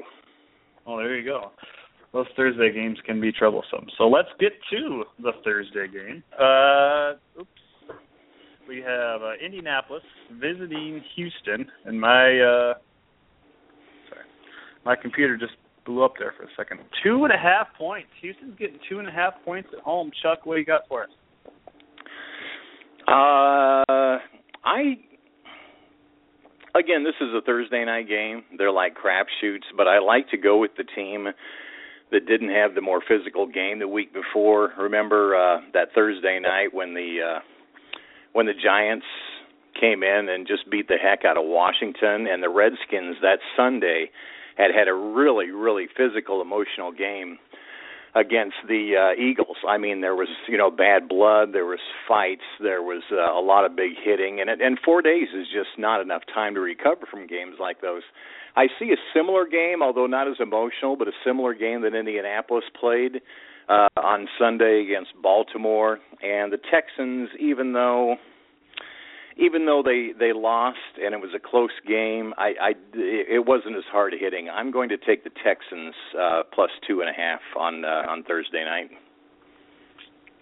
Yeah, it is only two and a half points, and I I don't know. I feel like Andrew Luck is kind of a man on a mission. So if you know if it was if it was a field goal, I'd think I would definitely take a, a different stance. But I got, I'm going to go with the Colts here. I'm going to go with the Colts, not not just to disagree with Chuck, but just because that's how I. Um, and I was ten and five last week, so. Chuck, what Chuck was I? I didn't week, keep track. Oh, uh, I didn't think he did very good. But Nick was ten, uh, nine and six, so there we go. You're, you're welcome any week on the podcast, Chuck. Just that's the moral of the story. uh, v, what do you well, think? I, I got to remind people it's really hard to pick games. You know, this is close to you know my. You know, I didn't do much better on on uh, my best bets were only two and three this week, so it was a bad week for me. Yeah, it's hard to pick them on Wednesday, but it, it's fun. We can and we can talk about how the line moves and stuff. Uh, v, what do you think about this game?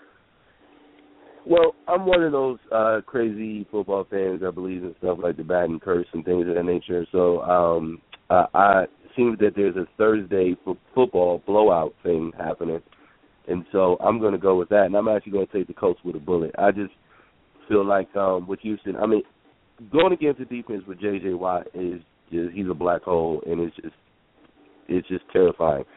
That said, on the flip side, I just think with Fitz, he just has a limited um, throw range. Uh, I, I think if they get after him, they're going to be able to get some turnovers, and I just don't think you want Andrew Luck having extra touches. He's got a lot of weapons. He's spreading out the ball really well. Um, so I'm going with uh, I'm going with Indianapolis uh, pulling away, actually. Okay. Nick, what do you think? Yeah, I also have to take the Colts. And just Andrew Luck, he's playing like a top-five elite quarterback this season. Uh, and like Lee mentioned, so many weapons on that side of the ball. I just don't think Houston has – they have a good defense, but not good enough to contain everybody. I think Houston – or the Colts win this by at least a touchdown. Okay. Uh, okay, let's see here. A little surprised by this, and maybe maybe Chuck can tell me how it's moving here, but Carolina at Cincinnati – Cincinnati minus seven and a half at home. Seems like too many points. So I'm going to go Carolina before Chuck says his field. Chuck, what do you got for us? The Bengals and the Panthers were going out of order on my sheet here, so I had to look down the uh, down the sheet. The line has not moved at all. It started on Monday at seven. It's now the Bengals uh, minus seven. I think everybody's counting on a big bounce back on the Bengals. And the Panthers, while they used to have a, a terrific defense, uh, they, for some reason, don't anymore. I'm going to go ahead and, and lay the seven with the Bengals at home here. Okay. Nick, what do you think? Uh, are we doing seven or seven and a half on this one? Seven and a half. Yeah, at seven and a half, I, I, I hate that hook. I, I, that hook's going to make me go Carolina. I think the Bengals win this game by a touchdown, but no more. Okay, yeah, I, I hear what he's saying with the bounce back. Definitely, people are calling on that. And I wanted to say one thing about Thursday night games before I forget. I think the closest margin of victory so far on Thursday nights is twenty points. So uh, uh, hopefully we can see a little bit closer game this week. Um, B, what do you think about this game? Um, I, I like. Uh... I like the Bengals at home, you know. Um, I, I like them at home. I, I think they're more contender than pretender, and um, I think they will actually uh, bounce back. Their defense is solid. I, I, I feel good about them. Okay. Um, Nick, we'll start with you here. Uh, Denver at the Jets. Excuse me, at the Jets. Uh, the, the number is Jets plus seven and a half. Got that hook on there after the touchdown. What do you think, Nick? Oh, I'm taking the Broncos all the way. The Jets just, you know, I know they're playing at home as opposed to last week when they got shut out thirty-one nothing at San Diego, but only seven and a half. I, I would go Denver at, at, ten, at plus ten, I think. Gotta go with the Broncos. Okay, Chuck, what do you think? Strange thing about this, you know, that you've, you've all heard the thing about the uh, West Coast teams going east to play uh, to play an early morning game, and that hasn't really held up the last couple of years. It used to be good as gold, but the Broncos are one of those teams that are especially affected by this, and also it's their, if I'm not mistaken, it's their first venture out east to play an early game. Uh, strange things will probably happen here. I'm going to take the Jets. I have I, the number I have here is eight, but I'll take them plus seven and a half also. They're going to scratch okay. and claw their way somehow and keep this one close. I have no idea why. I just think they are. Okay. Well, V happens to love the Jets. No, I'm just kidding, buddy. What, mm-hmm. what do you got? What do you got for us? No, I hate them a lot. But um, but here's what I will say. Um, I do think it will end up being closer than what it is, because I do think Denver will be more effective running or at least passing out of the backfield. So I don't think it'll quite um, be a, a, a pinball score like people might think. I do think they can cover. I do think they'll. I, I, so, I'm, so I am going to take Denver. I do think it will be far closer than what people think, and it might be a little bit dicey. So this is probably the one I have the most anxiety about. But um, I, I, you know, I'm going with Denver and, and Peyton. I trust. Yeah, Peyton Manning, I think, is five touchdowns away from tying Brett Favre. Does he, he get it this that week? Bad. Yeah, I don't know if he'll do it this week, but I think he'll he'll he'll want to make a nice push to get there. Yeah, I, I'll take. I'll lay those points and take Denver, too. Okay, um, V, we have, you haven't started. Uh, Pittsburgh plus, excuse me, Cleveland. Pittsburgh at Cleveland. Cleveland is minus two and a half at home. Is that what I'm looking at here? Let's see. Yeah, Cleveland is the favorite in this game. Just two and a half points. What do you What do you think, V? Oh, uh, these are these games. I would I, first of all, I would stay away from games like this, like the plague. I, I just would never. I just could never do um, rivalry games, especially super physical rivalry games, and uh, uh, you know, the Northeast rivalry games. But um, I, I'm, I'm actually, I actually would, I actually would go with Cleveland on this one. Um, honestly, uh, I, I think they're going to get after them. I think it's going to be one of those games, it's a coin flip type game. But my gut is just going with Cleveland. I feel like the energy is just right when you win a game like that. I think you're coming in from good, and um, I think they're sick of being a little brother. So, um, I think uh, I, I'm going Cleveland. Yeah, I I'm gonna have to disagree with you there. I heard a stat this morning on Dan Patrick. Big Ben is eighteen and one against the Cleveland Browns in his career. Um, I think that's the best winning percentage of any quarterback versus one opponent in fifteen starts. I think that's what they said. So uh, I gotta take the Steelers. Steelers underdog. We know the public loves the Steelers, so this that, this money that this line could definitely move. But uh, I'm gonna I'm gonna go with Pittsburgh. Nick, uh, Chuck, what do you think? Is this line gonna move? Well, it started at one. It went up to one and a half. So just a little bit of action on the Browns so far. Is that what you're showing? Is one and a half? I had two and a half. Cleveland minus two and a half. Cleveland minus two and a half. Wow. Okay. Um, you know what? I. I I looked at all these yesterday and picked them, and I'm going to have to stick with what I picked, although I like that statistic that you uh, you had on the Steelers. Uh, there's some mojo going in Cleveland, and I think the Browns will, will end up pulling it out. Okay, Nick, what do you think? Uh, you know what? I'm going to have to go with Pittsburgh on this one. You know, we talked about uh, Cincinnati having a bounce-back game after their loss last week. I think Cleveland, after having the big come-from-behind victory last week, could have a letdown game this weekend. And, yeah, so I got to go with the Steelers. Interesting matchup since they uh, had that weird week one game. First teams to play each other again. But, uh, yeah, I think Pittsburgh Pittsburgh knows how to play this team. I think they handle them. Uh I'll start here, I guess. Detroit at Minnesota. Number is Minnesota plus two and a half. Just saw that Teddy is expected to play. Calvin Johnson, we don't know. I I, I got to go Minnesota. They're going to home team dog. If this line moves at all towards towards Detroit's direction, I think I think I'm still going Minnesota. Minnesota plus two and a half. I'm going to take it. Nick, what do you think?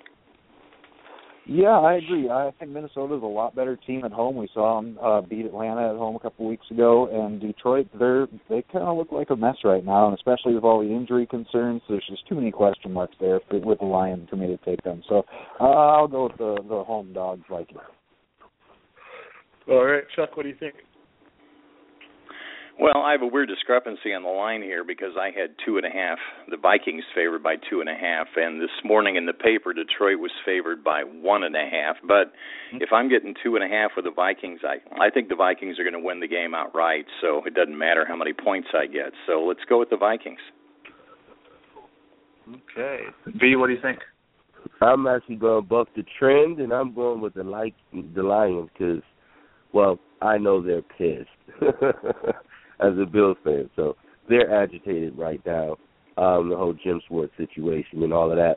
So I know they're going to want to punch somebody in the mouth, and who better than their rivals in the Vikings? Not to mention that defensive line is is a monster, and them uh, those guys motivated going against the type of quarterback situations you're looking at um, with uh, with Minnesota, and I just have to think they're going to terrorize them. So I'm going with the Lions on this one, uh, and uh, I th- I think they'll actually win by a bit. Okay. Um, okay, I guess that was three to one there. Uh, Baltimore at Tampa. Not necessarily a who cares game. I don't have a lot of feelings about this one, but the number I'm looking at right now is Tampa Bay plus three and a half. Home team dog. Uh, I still got to go Baltimore. I think Baltimore is just the better team at this point, and I don't like the three and a half hook, but I'm going to go Baltimore. Chuck, what do you think? Buccaneers have shown me something in the past few weeks. Uh, first of all, going into Pittsburgh and beating the Steelers with that comeback, and then uh, actually just going toe-to-toe with the Saints, who had that huge home field advantage. Um, line started out Monday with the Buccaneers favored by, or excuse me, with the Ravens favored by one and a half. It's now three uh, Ravens. Uh, you have them at three and a half. Um, I like to go against the public. Uh, Buccaneers are going to find a way to win this. Okay, yeah, I, I don't. I guess I'm not sure how Baltimore is on the road. I'm they're obviously not terrible, but yeah, I, I don't. I don't mind that pick. It's just, it's a it's a weird one. I I like I like it more. Um, you know, if it, it went up a little bit, but yeah, it's it's a weird one. I like coin flip. I just think Baltimore is probably the better team, and they'll, they'll show it. Nick, what do you think? Yeah, I, I also got to go with Baltimore. You know, Chuck brought up the fact that Tampa Bay's looked uh, held their own against teams like the Saints and the Steelers, but I don't think either the Saints or Steelers are as good as we maybe expected them to be going into the year. So I, I, I think the Ravens can take care of business down there in Tampa. All right, V, what do you think? Uh, this is one of those ones I, I, just, I wouldn't really like to touch on that one, but I, I, uh, I'm going to go with Tampa Bay on this one as well. I, I think I think they were supposed to be a better team. I think they are a better team. I think it was just a lot of changeover. It's just taking a little bit of time to get the flow, and uh, so I think they'll they will be able to uh, produce. But they're going to have to put Flacco on the ground a lot. So I'm gonna go with Tampa Bay. Fingers crossed. Okay. Um, yeah, it's it's a it's a weird one there. We're definitely. Uh, now last week Tennessee and Cleveland was our who cares game of the week. I want to make this one again. The Who Cares game of the week, but I would like to point out that that game was pretty entertaining to watch last week as Cleveland had that big comeback. But uh, Jacksonville at Tennessee. Oh, I'm yawning just because it sounds so boring. But uh, Tennessee and a half. If Jacksonville's going to get one win this season on the road, it's got to be this game. This is an opportunity for them. I think they seize it. I think they win this game. And if not, definitely lose by a field goal. Chuck, what do you think? This is one game I had no, I had nobody circled on. I thought, well, I'll just make my my uh, decision on the fly. I'm going to. I I think the Jaguars are a team that just has that will to get a win, and they see a chance for a win here. And I'm going to take the Jags for no other reason than. For no reason, just the Jags. Because you want to pick them once this year, so there you go. Um, Nick, what do you think? uh, I, I think Tennessee is not good enough team to be favored by six and a half points over anybody, even if they are at home. So I'm going to go with Jacksonville. All right, V, you going to make it a clean sweep for the underdog Jaguars? Straight up, I'm going with the Jag, and I feel good about. Like I said, I think Blake Bortles is going to have. Um, a pretty decent, a pretty decent game. I, I think he's getting the rhythm down. He doesn't have the weapons, which is unfortunate. Um, but but I, I don't know. I just like the kid, and I feel good about it. And Tennessee just seems kind of all over the place right now. So I, I feel good about this pick. I don't even feel weird about it. Yeah, T- Tennessee's got to be emotionally drained after what happened to them on Sunday, too. So, you know, a contributing factor there. Uh, Baltimore, excuse me, we already did Baltimore. Green Bay at Miami. Uh, V, why don't you start us out? Minus three, or excuse, uh, plus three and a half, the Dolphins are at home. So that would make the Green Bay the, the, the favorite. What do you got for us? Um, well, uh, per usual, Tannehill will be running for his life. Lamar Miller will come up flat. And uh, so I'm going with uh, Green Bay with a bullet. That's a no-brainer for me. And I need Miami to lose. So. Yeah, yeah. Not a, Miami, you'd like to think they maybe did something coming off of the bye week, but Green Bay is rolling right now. So I like that play, too. Green Bay minus three and a half. Chuck, what do you got for us? Um, I've got the Dolphins. Uh, I think they're going to do it somehow. Uh, the Packers just looked so awesome in their last game that uh, the line is going to be tilted in their favor. Um, this is one of those where, you know, everybody thinks, how in the world can the Dolphins stay close? Well, the Packers have had some clunkers this year. You got to keep that in mind, and I think the Dolphins can do it. Plus, uh, what was your number there? Three and a half. Yeah, that's what I've got. Yeah, I'll take the Dolphins plus the, the field goal and the hook. Okay. Um, just in case anybody was interested, I was looking at Jacksonville's rest of their schedule. I know we're a game ahead of that already, but they do have Cleveland and Miami at home. Those, those are maybe winnable games. Um, and we got to play Tennessee again. Is that a, oh, that's a Thursday night game. Ugh. But anyway, uh, that's probably about it. There's not a. I thought they. I thought they maybe had Oakland on the schedule. They can get, get themselves a win there. But could be a long year there for Blake Bortles, but hopefully he can learn from it. Uh, New England. B, your turn to start. Uh, I think we started last time, too. But New England at three and a half, or excuse me, at Buffalo. Buffalo plus three and a half at home. Another stat that I heard this morning in that same conversation, Tom Brady, twenty-two and two lifetime versus your Buffalo Bills. What do you got for us, B?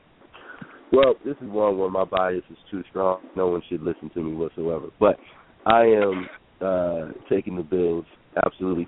And, and, and, you know, the Patriots, they, they, you know, though these games actually are t- typically pretty close. I mean, usually it, it usually comes down to Tom Brady stabbing us in the heart by doing some two-minute drill nonsense at the end of the game. So there is that. But I, I definitely think the way that our defense is playing right now and the lack of weapons that Peyton Manning, or excuse me, that uh, Tom Brady has, and particularly when you can get him out of the pocket, if we can do that, Um, and without having Logan Mankins, that's been a whole lot easier than it has been in the past. I definitely think the Buffalo Bills have a great chance to be able to, to beat them. It's just a matter of Gronkowski to never do a real great job of covering him. So if they can uh, keep him at bay, I definitely think the Bills have a great chance to win this, and they know that this is probably their, their best chance to beat them. So I'm going with the Bills. Okay. Nick, Nick, did I skip you on the Miami game? Uh, yep, I would go with Green Bay in that one. I just think Packers are hitting their stride um, at the right time now, and I, I, I definitely would take the Packers. As far as the New England-Buffalo game, it's a game I probably wouldn't uh, wouldn't want to actually touch if I was betting, but I would uh, I'll probably take uh, probably take to, uh, New England just because of that stat that you mentioned, how good Tom Brady is historically against Buffalo. Yeah, it's it's a. Uh... It's a hard call. I don't like the three and a half. Maybe maybe Chuck can tell us that the number's going down a little bit, but I'll, I'll take New England minus three and a half too. Sorry. What do you got for us, Chuck? Well, you know the number is going to do nothing but go up after the way the uh, Patriots looked last last week. Um, and this is weird, but I'm going to give you all sorts of the, the Patriots have had like the, the the team you saw on Monday night wasn't the team that they really are, but I still think that they have enough to beat the Bills. I, I do. I'm, I'm picking the Patriots only just because I can't bring myself to pick the to pick the Bills, and I think that uh, you know a new quarterback comes in, and the first game when he comes in, the defense hasn't you know doesn't really know how he operates in that offense. The Patriots have had now have had a week to look at uh, at tape or whatever you call it, video these days, digital video on uh, on Kyle Orton. I think they'll figure out a way to, to knock him off his game, and I and I'll and I'll take the Patriots. I had him plus three, or I had minus three, but uh, I'm I'm going to have to give up the hook here, and uh, and I'll uh, I'll say that they're good at minus three and a half. Yeah, I, it's it's it's going to be a tough game. These division games, you just you just don't know. You just don't know. I, it's, it's, I don't like, like I, like you said, I don't like the hook either, but I, yeah, it's a rough one.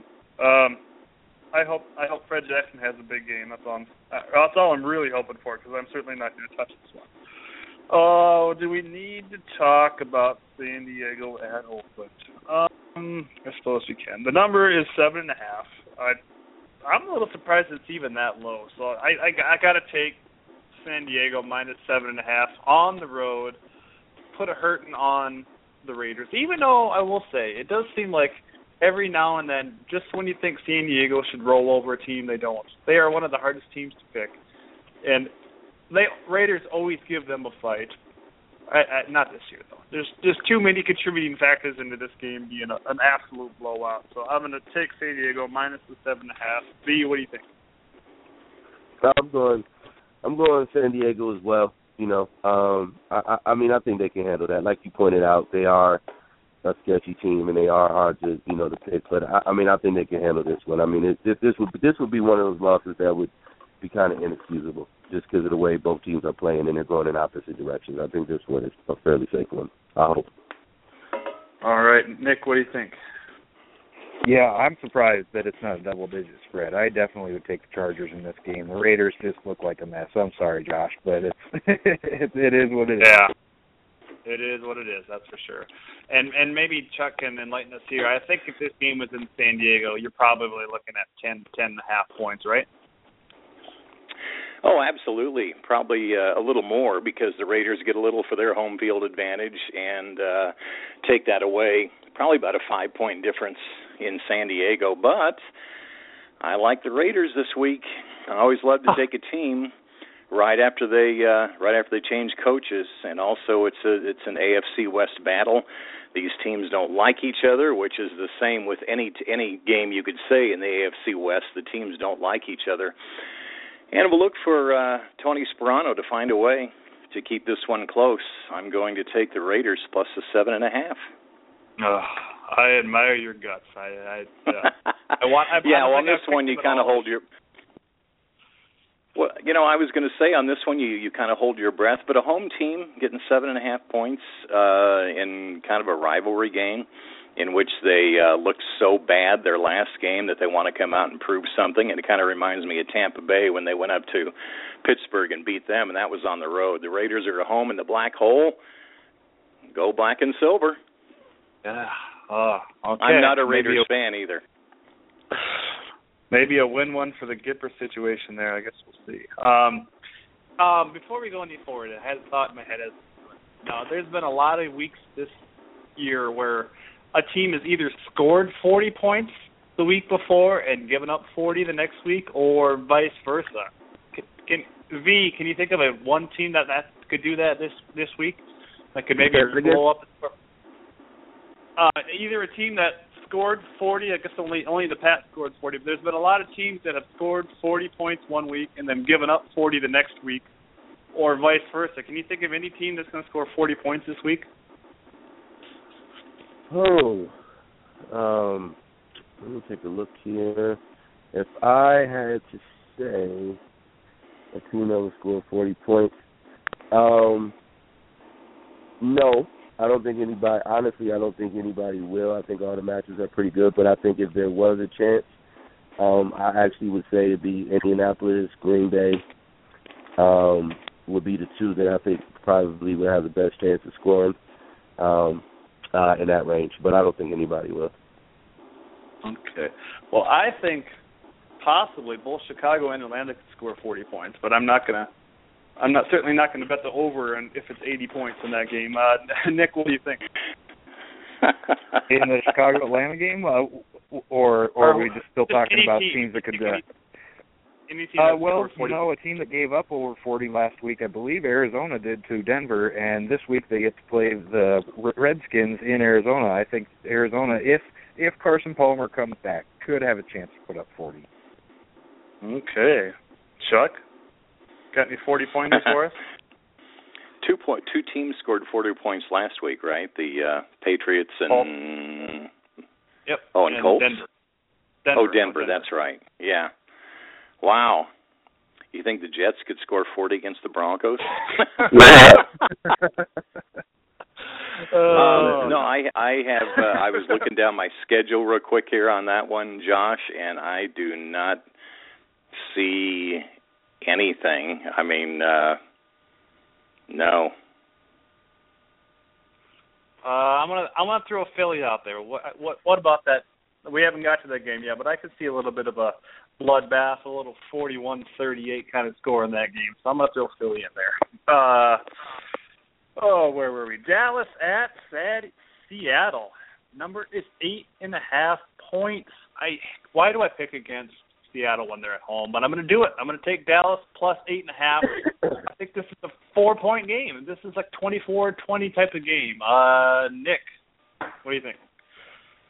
You know, eight and a half points is a lot, but it's Seattle in Seattle. I, I can't pick against them. I, Dallas, yeah, they they look good, but you just kind of feel like Tony Romo's possibly due for one of those three turnover type of games, and who better to do it against than the Legion of Boom up there in San Diego or up there in Seattle. Yeah, last year the Saints were absolutely rolling, and I bet money on them at Seattle because they were a tu- they got a they were getting a touchdown, and I think we all remember that game, and it was not very competitive. That was the game where even Michael Bennett scored a touchdown for Seattle. So, uh, Chuck. Yeah, you you well you especially remember that game, Josh, when you have Drew Brees as your fantasy quarterback. That was not a, not a good week for me. Of course, Brees hasn't been doing much at all, but not not scoring like uh, normal at all this year, has he? No, no, he's not. Anyway, um, I really like to take the underdog in a game that's supposed to be low scoring, especially if they're getting over a over a uh, touchdown. The over-under on this game is forty-seven. That means that they don't think a lot of points are going to be scored here. So in a low-scoring game to get eight and a half points is kind of a gift. So I'm going to go ahead and take the Cowboys in this one. Yeah, I, actually, if you had me guess the over-under, I would probably say it was going to be lower than that. I'd, I'd probably say like forty-one, forty-two. Mm-hmm. Uh, V, what do you think? This is a situation where, you know, if it was Dallas, you know, I would take Dallas easy. Um, but, man, just just at in Seattle, I, I just they just play so lights out. I, I just can't go. I just can't go against them. It just doesn't make sense. Russell Wilson is playing fantastic, and those guys uh, on, on the defensive piece, I just got to think that they're going to be able to pull. Because if you if you, if you have the same situation where I. I wish Tony Romo would try to throw at Sherman on any type of regular basis. So if you give him half of a field with that pass rush and that linebacker play, I just do not feel. I think DeMarco Murray would do okay, but I just don't trust Tony Romo on that one. So I got to go with Seattle. Okay. Well, see, you know, Seattle did play Monday night on the road, but yeah, they'll probably be amped up to be home. I just they they're a team that if if they can open it up, they're they're going to do so, especially. In, in a big game like that. Okay, a couple more games left here. Geez, four more games left. Arizona at, excuse me, Washington at Arizona. Arizona minus three and a half. I am taking the Cardinals. Nick, what do you got for us? Yeah, I'm also taking Arizona, especially if Carson Palmer's back. Uh, you know, I picked Arizona last week over Denver thinking that Carson Palmer was going to be back, and, of course, right after our show they announced that he had missed practice and all that. Uh, you know, as long as Palmer's playing, I got to go with Arizona. If if Logan Thomas is starting for him, then it's probably a different story, but I do think Palmer will be back. Okay, Chuck, what do you think? Oh, this is uh, one of those games where I picked one team and then I picked the other last night as I was looking at these. Um, it is real hard to take Arizona to try. What what what spread are you working on again, Josh? I got three and a half. Is what I got in front of me. Cardinals by th- Cardinals by three and a half? Yeah. Oh, okay. I've got the Cardinals by six. Uh, wow. At three and a half, I'll definitely take the Cardinals. Um, okay. I just don't have any belief in the Redskins, and I think the Cardinals at home. I love what Bruce Arians is doing with the team. He just seems to have them on e- an even keel no matter who quarterbacks. So I'll take the Cardinals. Okay. And V, what do you think? I'm, I'm actually going to go with the Redskins on this one. I, I just think, well, first of all, I, you know, I don't like, you know, uneven uh, quarterback play when I'm not sure what I'm going to get. And even with Carson Palmer, I think him perfectly healthy is he's still one of the most overrated quarterbacks on the planet Earth in the history of the world. Um, but um, if he plays, obviously they got a better chance. But I, I think Washington coming off of that, uh, coming off of the last game, being so close, I think, you know, there, there shouldn't be a thing as moral victories, but I think it was. I think they know that they left some opportunities on the field. They actually had a chance to really um, uh, potentially win that game. So I think they're going to come into this confidence feeling, feeling fairly good. So I'm going to go with the Redskins. Yeah, that Redskins front seven was certainly making Russell Wilson run for his life. I mean, yeah, yeah, it's it's magnified because he made a couple of big plays, but let's give the Washington well, defense a little bit of credit who, there. Who certainly. In Arizona, especially if you get Carson Palmer back, what yeah. quarterback is is making those type of plays that Russell Wilson was making against that defense? They had him running for his life against a pretty yeah. good offensive line, and and Carson Palmer, I wish he would come back and try to make those type of plays. Uh, he, he'll be out um, within the first quarter. So that's why, you know, I think this would be a, be a different thing. Hey, Josh, I have to add something yeah. here. Sure, go ahead. Uh, in the in the uh, Las Vegas newspaper this morning, the line was off. So clearly they don't know if Carson Palmer is going to play or not. The six points probably reflects if Carson Palmer plays, and your three and a half probably reflects if uh, if he doesn't. So uh, if we're just going by the three and a half, I guess we'll have to just use that for this week. Okay. Yeah, I'll t- I'll take it. Yeah, I, I think. Yeah, it's a weird one. I not one I would certainly play. Um, another weird one is you'd like to think Atlanta can get back on track at home. They're minus three and a half versus the Chicago Bears. We talked about Chicago earlier and how they can't seem to hold a lead. Another weird one. Uh, Nick, what do you got for us? Atlanta minus three and a half is the number. You know, I don't like it, but I'm going to have to go with Atlanta, and I think if the game was in Chicago, I'd probably go the other way on that. But I just think that with a game this close, I think you just have to go with the home team. Okay, I, I'm going to take Chicago. I think, I think something something's got to give, and they're going to they're going to have to take a step somewhere, and this is going to be it. Atlanta's a tough out at home, but I'm going to go with Chicago. V, what do you think? I'm going with Chicago. I mean. You know, any game like this is, is a make-or-break game. You know, people got to get fired. You know, and so anytime people got to get fired, you know, that's probably where you're going to get the best makeup out of that team. If you if you care about your coach whatsoever, you have better put it on because um, this is going the wrong way fast. And so I think they got the skills. They, they, they, they're always there. They got to cut down on the turnovers. I think Jay Cutler gets his act together for a week, and then he'll be back to the regular Jay next week. But I think this week uh, he gets his act together and they actually win. So I'm going with the Chicago. Okay. Chuck, Chuck, what do you think? Let me preface this by saying the Bears are my favorite team. Uh, Falcons have that home road thing going where they, they're good at home and bad on the road. But the Bears just got kind of embarrassed by letting uh, Carolina uh, come back on them like that last week. Uh, I look for the Falcons' weakness, or the, the Bears' one weakness in their defense is the rush game. The Falcons don't have that good of a rushing game. I'm gonna I'm gonna say the Bears find a way to get it done this week, plus three and a half.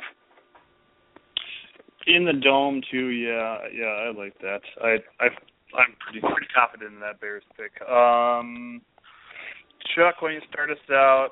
Another divisional, interdivisional battle here. The Giants at Philadelphia. The number I have in front of me is Philly, two and a half points. That's what I have. Started out at three and a half. Uh, it's been bet down to two and a half. Um, the Eagles have won their last two games with defensive touchdowns. The Giants just need to take care of the ball in this game, and they'll be fine. They've uh, they've looked really, really good. They've um, after losing their first two games. I'm going to go with the team that's in form, and I'm going to trust that Tom Coughlin will preach to his guys to take care of the ball and be good in the special teams, don't get those punts blocked. And uh, without those points, the Eagles can't beat the Giants. Okay, what do you think, Nick? You know what, I'm going to take the Eagles at home. We talked a lot about how weak the Philadelphia defense has looked, but like Chuck brought up, they have been scoring a lot of touchdowns off returns and special teams and whatnot. So, uh, and Eli Manning, he can be kind of mistake-prone. I know he's had a, a good last couple of weeks, but uh, I could see him throwing a couple of interceptions and maybe the, the Eagles being able to take one to the house and win this game by probably like a uh, field goal probably. So at two and a half points, I got to go with the Eagles. Hmm, Eli throws an interception. I don't know about that. We'll see. um, uh, yeah, I like I like Philly at home too. These these especially this division, these divisional games are just so out of hand sometimes. Uh, I I think Philly gets it done though. They make enough enough plays on one side of the ball, we'll say, to make to make it happen. Okay. B, did you go on that one? No, uh, but I'm going with the Giants, and I don't like it. But um, I just, you know, unless you have Devin Hester on your team, like I'm just not comfortable with third phase, you know, dependency. You know, you, to me, if if you have if you're a team where you're running an offense and defense, and you're not losing or giving up anything, and you're getting decent field position um, from your third phase, from your special teams, that's kind of where you want to be. When you're consistently winning games based on your third phase, whether it be field goals, returns, you know, that type of thing, uh, that just makes me nervous. And we all know that they've been horrendous in the first half of most of these games. It is some point where the you know where it's just got to hit a wall. And so um, the Giants, I, I'm sketchy on them as well, but I, I think they can pull it. Uh, and Giants will be lost without Rashad Jennings too. Interesting story there, but I don't think they're going to miss too much, maybe maybe through the air, but Andre Williams will certainly get his touches, and hopefully they can control the, the ball. I think that's what the Giants are going to be shooting for there. Um, Chuck, did you go on that one? Sorry, I'm losing my mind here. Yes, I took the Giants. Okay, okay. Are you sure? uh, San Francisco Serious. At Saint Louis is the Monday night game, another division game. Saint Louis plus three and a half at home. I'm going to go with the Rams here on this one. I, I, I don't know why, but they just seem to rise to the occasion when they play the 49ers. Uh, Austin Davis has got some good things going right now. I think I think they find a way to, to keep this one close. I, I love the hook. That's why I'm going to go with the Rams. If it was three, I'd probably go San Francisco, but I see this being a field goal overtime type of situation and a low-scoring game as well. Chuck, what do you think? I agree with you. Uh, the 49ers have not impressed me at all this year. That uh, maybe that first game with Dallas, but since then, kind of in disarray, and I just am not convinced that they have the offense to go in on a Monday night as a favorite and come out ahead. So uh, I like the Rams' character. I like their toughness. I like uh, the fact that it'll probably be a low-scoring game. So you take three and a half in a low-scoring game. Okay. V, what do you think? I had thinking this. I would have said San Francisco about two minutes ago, but I'm going to go with the same. And, and you know, when, when you have games like that, um, it, I think it just means more to teams like the Rams than it does um, to the 49ers. And I think when you get that when you get that national spotlight and you have an opportunity to really show what you can do, um, I, I, I, I think I think they might shock the world on that one. So I'm actually going to go with Saint Louis. Uh, Nick, what do you think? You know, I have to go with the 49ers on this one. Uh, I know the Rams have done some nice things offensively this year, but you look at their schedule, Minnesota, Tampa Bay, Dallas, and Philadelphia, none of those teams have defenses that are anywhere near the caliber of the 49ers. So I, I think the 49ers shut them down on the road. Okay. We did it. It seemed like the that seemed like there was like two or three too many games in there, but we got it. And there's even a, two teams on a bye week, but we got through it, guys. Uh, hopefully, hopefully we all do good. Um, obviously, we all didn't pick the same teams, so we'll see. Uh, report back next week and see how we did. Um, any any closing thoughts there, Chuck?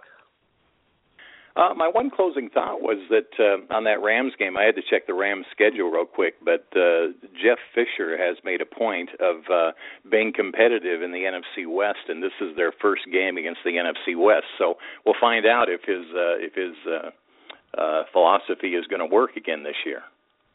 All right. That, yeah, that's a good point there. So, Chuck, I want to thank you so much for joining us. Oh, and I forgot to warn you.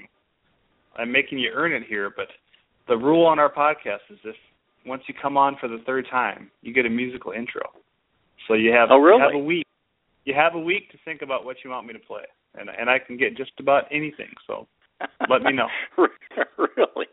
Okay. Well. if it's if it's nineteen seventies South Dakota polka, I could probably find it. All right. So let me know. uh. Okay, I used to uh, work at a radio station. I was on right before Big Joe's Polka Show, so uh, okay. I, I may hit you up on that.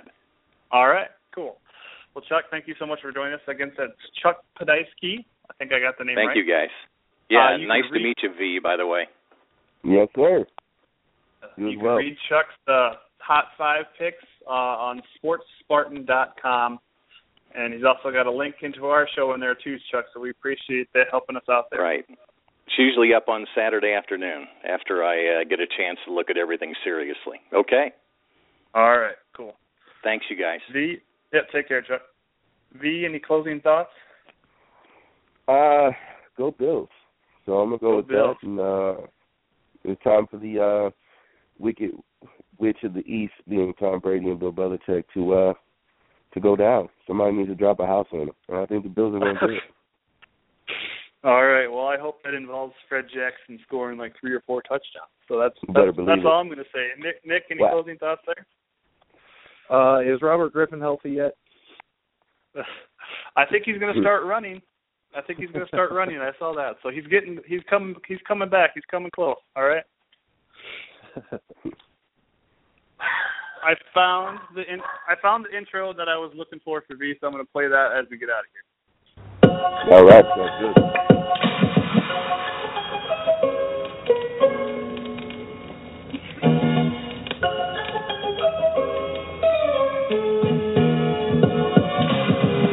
Making, making the classic, classic. Yeah, that's that, that, that old school feel with the new school slang. And my flow still tight when I'm about to shoot. Making the classic, classic. That was not it either. I obviously didn't load it up. But anyway, this has been the Roto Rob Fantasy Football Weekly Podcast. I am Josh McJohnson. He is Nick Wagner. We will see you next week. Hope you have a good weekend, and good luck with those A T S picks. Thanks for listening to the Roto Rob Fantasy Football Weekly Podcast with Nick. Hail to the Redskins, Wagner, and my dad, Joshua Johnson. This is so much more than a fantasy show. She's a real